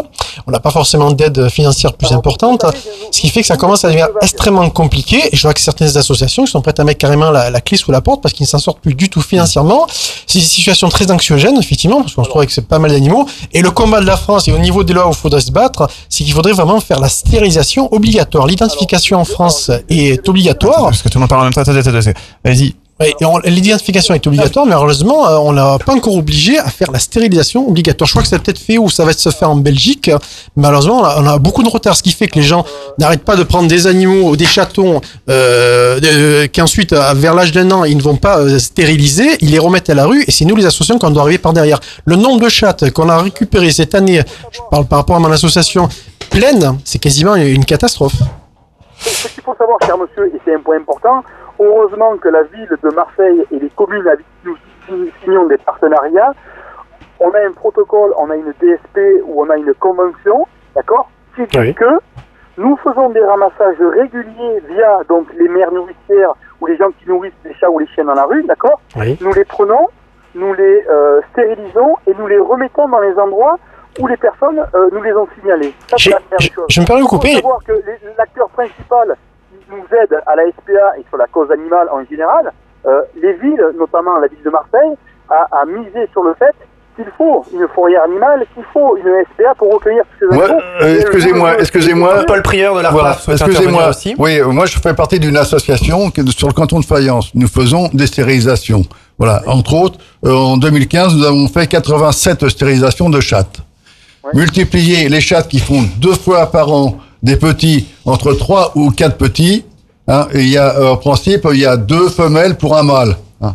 Eh bien, euh, regardez, et au bout de cinq mois, ces petites sont reprises et multipliées 87 petits euh, femelles par par 5, euh, par- même par 8 dans l'année. Regardez ce que ça fait. Et sur euh, En fait, statistiquement parlant, un que couple tout le monde de chats, donc une Euh, femelle, un mâle, en, statistiquement parlant, sans intervention humaine, un couple de chats en 5 ans, ça fait 15 500 chats. Mhm. Donc Ouais. quand les humains pen- penseront à faire stériliser leurs animaux, je pense que ça serait bien une pas qu'ils pensent, c'est qu'ils veulent plus mettre du tout la main à la poche. Euh, Bon, c'est vrai que les prix de stérilisation coûtent un certain coût, mais maintenant, il faut arrêter. Il y a quand même des dispensaires qui proposent des prix intéressants. Il y a des vétérinaires qui sont prêts des fois à faire payer en Et plusieurs nous, fois. en, en tant qu'association, pareil, on aide. Tout à fait. Donc, mais ce qui est compliqué, c'est qu'effectivement, il y a des gens qui me disent, mais moi, je suis pas obligé hein, de, stériliser mon animal. Donc, il faut vraiment faire des lois Il pour faut des obliger lois. à stériliser. Il faut des lois avec euh, une amende pour les gens, pour une amende. Et puis si, et éventuellement, si les gens veulent vraiment décider de pas faire stériliser leur chatte, il faut à ce moment-là qu'ils payent une taxe, par exemple, qui pourrait être reversée, au refuge Alors, tous on va les essayer de pas tous parler en même temps. juste dire un, un message important que j'aimerais faire moi faire passer ce soir, et c'est le but euh, de, de, de, de notre, je pense, de notre soirée. Il faut arrêter avec les taxes. Je pense que les, les, les, les Marseillais, les Marseillaises, la région de PACA, le département, on paye assez de taxes. Je pense qu'il faut sensibiliser les gens euh, sur la cause animale, puisque on prend un animal, on sait très bien qu'il faut le garder 5 ans, 10 ans, 15 ans. Ça, c'est la première des choses. Et ensuite, si vous prenez un animal, il faut prendre tout ce qui va avec. C'est-à-dire pendant les vacances, comment je fais Euh, je, veux des, je veux des chats, je veux des chatons. Non, alors je fais stériliser, etc., etc. Vous savez que la SPA euh, fait de temps en temps le dispensaire. C'est pour ça que nous avons des tarifs particuliers pour les mères nourricières, etc., etc. Mais le plus important, ce qu'on entend pour les particuliers, pour y revenir. Vous savez, euh, à l'accueil, euh, on fait des formations à nos secrétaires qui accueillent les abandons, euh, parce que tous les jours, c'est la même chose. Je déménage, je ne peux pas garder l'animal. Je me sépare de mon conjoint, je ne peux pas garder l'animal. J'étais en maison, je passe en appartement, je ne peux pas garder l'animal. Vous savez, quand vous voulez plus votre chien, vous dites qu'il a la rage. Donc, toutes les excuses, comme toutes les personnes qui sont sur ce plateau, je suis sûr, on entend... C'est ce que nous rencontrons tous les jours aussi. Hein. Ce que je voudrais faire, moi, d'accord, on a commencé, nous, à sensibiliser les écoles et, et les, et les maisons de retraite. Les maisons de retraite, pour leur apporter du confort et du soutien avec les animaux, parce qu'on voit que ça marche bien. Et les écoles, je pense que, vous voyez, encore aujourd'hui, Monsieur Laurent Odos, notre chargé de communication, qui met tous les événements euh, sur Marseille, sur les communes environnantes en place, va dans les écoles avec des bénévoles, avec des chiens, pour sensibiliser les plus petits. À partir de 3 ans, on leur apprend qu'est-ce que c'est un chien, qu'est-ce que c'est un chat, qu'est-ce qu'il mange et qu'est-ce qu'il faut faire avec un chien, qu'est-ce qu'il ne faut pas faire. Vous voyez Et on leur fait faire des petits exercices euh, sur des cahiers pour leur apprendre le bien et le mal, le bien-être de l'animal et ce qu'il ne faut pas faire. Puisque la sensibilisation, ça commence au plus petit. Hein, moi, les excuses que j'entends, euh, j'en ai marre. Les gens, ils, nous font croire qu'ils pleurent, mais ils pleurent pas. Qui c'est qui pleure? C'est les chiens qui sont dans les box, qui aboient, eux, ils pleurent, parce qu'ils aboient pas. On les entend pleurer dans, les- dans les, dans, dans les box. Donc, si chacun se rend compte, je prends un animal, je le garde à vie, comme elle a dit euh, de vos intervenantes, là, nous aurons gagné le, combat. Mais vous savez, aujourd'hui à Marseille, euh, et dans les autres régions, bien sûr, les NAC ont changé, les, les, animaux de compagnie ont changé. Avant, vous preniez un lapin, vous preniez un cochon d'Inde, vous preniez... C'était ça, les NAC. Aujourd'hui, qu'est-ce que c'est, les NAC C'est des furets, c'est des reptiles, c'est des serpents. Les Les NAC n'ont plus rien à voir. Donc nous, on se retrouve avec les SPA avec des animaux qu'on n'avait pas il y a 15 ans en arrière. Et tous ces animaux sont abandonnés. Vous imaginez que quand le gars il arrive avec un reptile qui fait un mètre de large, ou un serpent qui fait 3 mètres de long, ou alors des, des cochons vietnamiens, ou... ça on n'avait pas avant. Vous imaginez que là, on a fait une intervention pour aller chercher un cheval qui a été acheté sur eBay. Le mec habitait au huitième étage d'une cité. Et il a acheté un cheval. Ouais, c'est de la Il folie, a voulu hein. le Hmm. rentrer dans l'ascenseur. Ah, c'est vrai. un peu le truc. On est allé chercher le cheval en bas de la cité. Donc il a fallu qu'on négocie avec les jeunes de la cité pour prendre le chat. Ça a été toute une expédition. Vous comprenez? Là, vous avez vu le, le- le babouin qu'on a récupéré dans un cirque. Ce babouin était dans des caves, dans des cités. Il faisait des, des combats avec des chiens. Soi-disant, c'est les mecs de cité qui l'ont porté euh, au cirque euh, pour, parce qu'ils n'en pouvaient plus de le garder euh, dans les caves. Ce gars du cirque le cachait quand on arrivait pendant enquêtait. Et avec la force des municipalités et la force de 30 millions d'amis et de la SPA, à force de faire des enquêtes, nous avons pu trouver où était le babouin, aller envoyer des enquêteurs, appeler, appeler la police municipale, les vétérinaires de la préfecture, la ville de Marseille qui est intervenue, etc. Et on a pu récupérer ce babouin. Ouais, ça fait quand même, ça fait quand même beaucoup d'exemples, effectivement. Nous, on a, on a quand même aussi une, une, une question. Je pense qu'on peut donner la parole à Franck Delorme, euh, parce qu'on on parle d'énormément d'animaux euh, de, de compagnie. Euh, les associations de défense des animaux, euh, donc dépendent du, du- du gouvernement, peut-être aussi, ou de, de quel ministère en fait vous dépendez, euh, Franck Delorme? Vous avez des choses peut-être à dire? En fait, quand on me dit d'écrire quelque part ou d'envoyer une email, c'est le ministère de l'Agriculture. D'accord, donc vous dépendez du ministère de l'Agriculture. Ok. Non, je crois qu'il y a plusieurs ministères qui s'occupent des animaux. Ah. Oui, oui, il y a, il y a le ministère Ça dépend. de- euh, de- Il y a l'agriculture, il y a le ministère de l'Intérieur. On, en, on englobe Pour les- tout pour- et si on veut un, un Il y a le ministère de la Jeunesse et des Sports Ah aussi oui. pour les chevaux Mais on a- et les, on a les animaux qui servent au sport. en face de nous. Il y a le ministère de la Santé parce qu'il y a tous les animaux qui servent à l'expé- à l'expérimentation animale. Ça dépend, je crois, d'au moins cinq ministères. C'est exactement pareil que dans les mairies, hein, il y a des élus pour tout et pas pour les animaux de compagnie, par exemple. Alors qu'on est je, vais vous dire, euh, nous, chez nous, dans les grandes villes à Marseille ou dans les communes, on a euh, des adjoints qui sont dans les mairies de secteur qui ont des délégations animales. D'accord? Il faut dire que la délégation animale chez nous à Marseille et dans quelques communes environnantes, elle est vraiment prise au sérieux. Moi, ce que je veux faire passer sur votre antenne, parce que on a, on a diffusé euh, l'émission de ce soir, nous, euh, via SMS pour dire qu'on allait passer chez vous, il faut se dire que dans le sud, toutes les personnes, et ça c'est mon message que je dis à tout le monde, toutes les personnes qui tenteront faire du mal aux animaux de près ou de loin, la SPA Marseille se portera partie civile et ira jusqu'au bout. Et vous n'êtes pas Nous avons des avocats qui sont des amoureux des animaux, qui ne nous font pas payer les tribunaux. Ne vous inquiétez pas, on ira jusqu'au bout. Et je sais très bien qu'il y a déjà des structures pour la cause animale qui nous rejoindront. Et de ce fait, je dis à toutes les structures euh, de la cause animale qui veulent nous rejoindre de près ou de loin pour faire des partenariats avec nous, nous sommes ouverts à tout le monde. Oui, écoutez, euh, si- s'il vous plaît, bon, je voudrais revenir aussi sur un autre sujet concernant les stérilisations. Donc l'association, la- l'association ARPAF a un budget euh, annuel. Nous nous faisons des stérilisations pour les femelles dans le canton de Fayence. Ça coûte 130 euros. Nous le faisons pour 50 euros. Hein, D'accord. En moyenne en France, c'est combien? Voilà, parce qu'on est un peu euh, partout en France. euh, canton de Fayence, c'est 130 euros. Et donc, euh, mais, euh, je fais payer, au, je fais payer aux particuliers 50 euros, mais l'association paye 80 euros aux vétérinaires. Le Donc, en chat- moyenne, c'est 130 euros, effectivement, une stérilisation quelque part. mais c'est pour inciter les gens Mhm. à faire stériliser leur animal parce que la maltraitance, c'est d'avoir un animal où on n'en veut pas. Oui, on, les tue, on les noie. euh, Ou- par exemple, les chats, ça existe. Ou, hein. ou- Oui, ou- oui. ou alors on laisse le chat en liberté et puis euh, tu, tu fais les petits et puis on s'en occupe pas. On les abandonne en forêt, C'est c'est la maltraitance, ah, bien sûr. Il faut savoir que les mères nourricières chez nous à Marseille, elles payent 15 euros la stérilisation. Et le reste, on le prend à notre charge. Oui, mais monsieur, nous nous avons pas non plus un gros budget. Eh oui, hein. mais voilà, je- je- Vous savez, euh, je- je- on a on a des conventions avec les mairies de- du canton, mais euh, En tout cas, c'est bien. Il y a beaucoup d'associations qui, Je- qui je- font ce, qui font ce genre de choses. Je, je me permets d'intervenir sur, Franck la- sur oui. les mères nourricières. Il y a une de Marseille qui m'a contacté. Elle m'a dit Mais si par exemple dans un quartier j'ai une quinzaine de chats, comment je fais pour mettre 15 euros par chat Et euh, Hmm. pour payer quoi? Alors, problème, c'est que c'est ça. Le problème, c'est que si elle est identifiée comme mère nourricière chez nous, Oui. on fait payer 15 euros par chat. Mais moi, ce que je l'invite à faire à cette dame et à toutes les mères nourricières pour leurs chats, vous appelez à l'Omérie, vous appelez la ville, vous dites voilà, il y a des chats dans mon quartier à telle adresse, est-ce que vous pouvez faire le nécessaire pour les prendre, les stériliser et les remettre en place Et à ce moment-là, c'est un autre protocole qui se met en place, et nous envoyons euh, des, des- des- des- des personnes qui vont les capturer de la SPA, les stérilisons et nous les remettons au même endroit à la demande de la ville. Là, je me permets de vous intervenir. Donc, vous êtes euh, arrivé à la SPA de- depuis peu, si j'ai bien compris. Mais par rapport à vos prédécesseurs, c'était quand même une catastrophe. J'entendais beaucoup parler sur Marseille de déchatisation. Alors, euh, pas du tout. Je vais vous dire. Alors, est-ce que c'est des débats qui concernent effectivement, qui sont peut-être nationaux ou pas nationaux? Enfin, on peut essayer de recentrer un peu le, le débat. Euh, moi-même et, les, les- et mes collaborateurs à la SPA, on est euh, contre les, les, les, les, les euthanasies Mmh. et de, de, de toutes sortes. Les seuls chats ou chiens ou animaux qu'on euthanasie, ce sont les animaux qui rentrent accidentés et qui souffrent, Oui. ou alors euh, les animaux qui rentrent qui sont très malades et on voit qu'on ne peut rien faire. C'est les seuls euthanasies qu'on peut pratiquer. Oui, pas d'euthanasie de Euh, on convenance. contre l'euthanasie euh, dans toute sa splendeur. Non, quand nous, nous attrapons des chats errants. Bon, quand ils sont, ils sont blessés, on ne peut pas les soigner. Donc, avec le vétérinaire, on décide de l'euthanasier parce qu'on ne peut pas relâcher un chat blessé, même si on lui fait une piqûre de, de- d'antibiotiques pour 15 jours. il on ne pourra jamais plus le récupérer. Il va se cacher dans un coin et c'est tout. Donc, on, le, on prend le, en accord avec le vétérinaire, de l'euthanasier. Voilà. Bien sûr, ça, monsieur, mais encore une fois, euh, vous l'avez dit tout à l'heure, euh, la SPA à Marseille n'a pas les mêmes budgets que malheureusement des petites communes euh, qui aimeraient faire peut-être des fois différemment.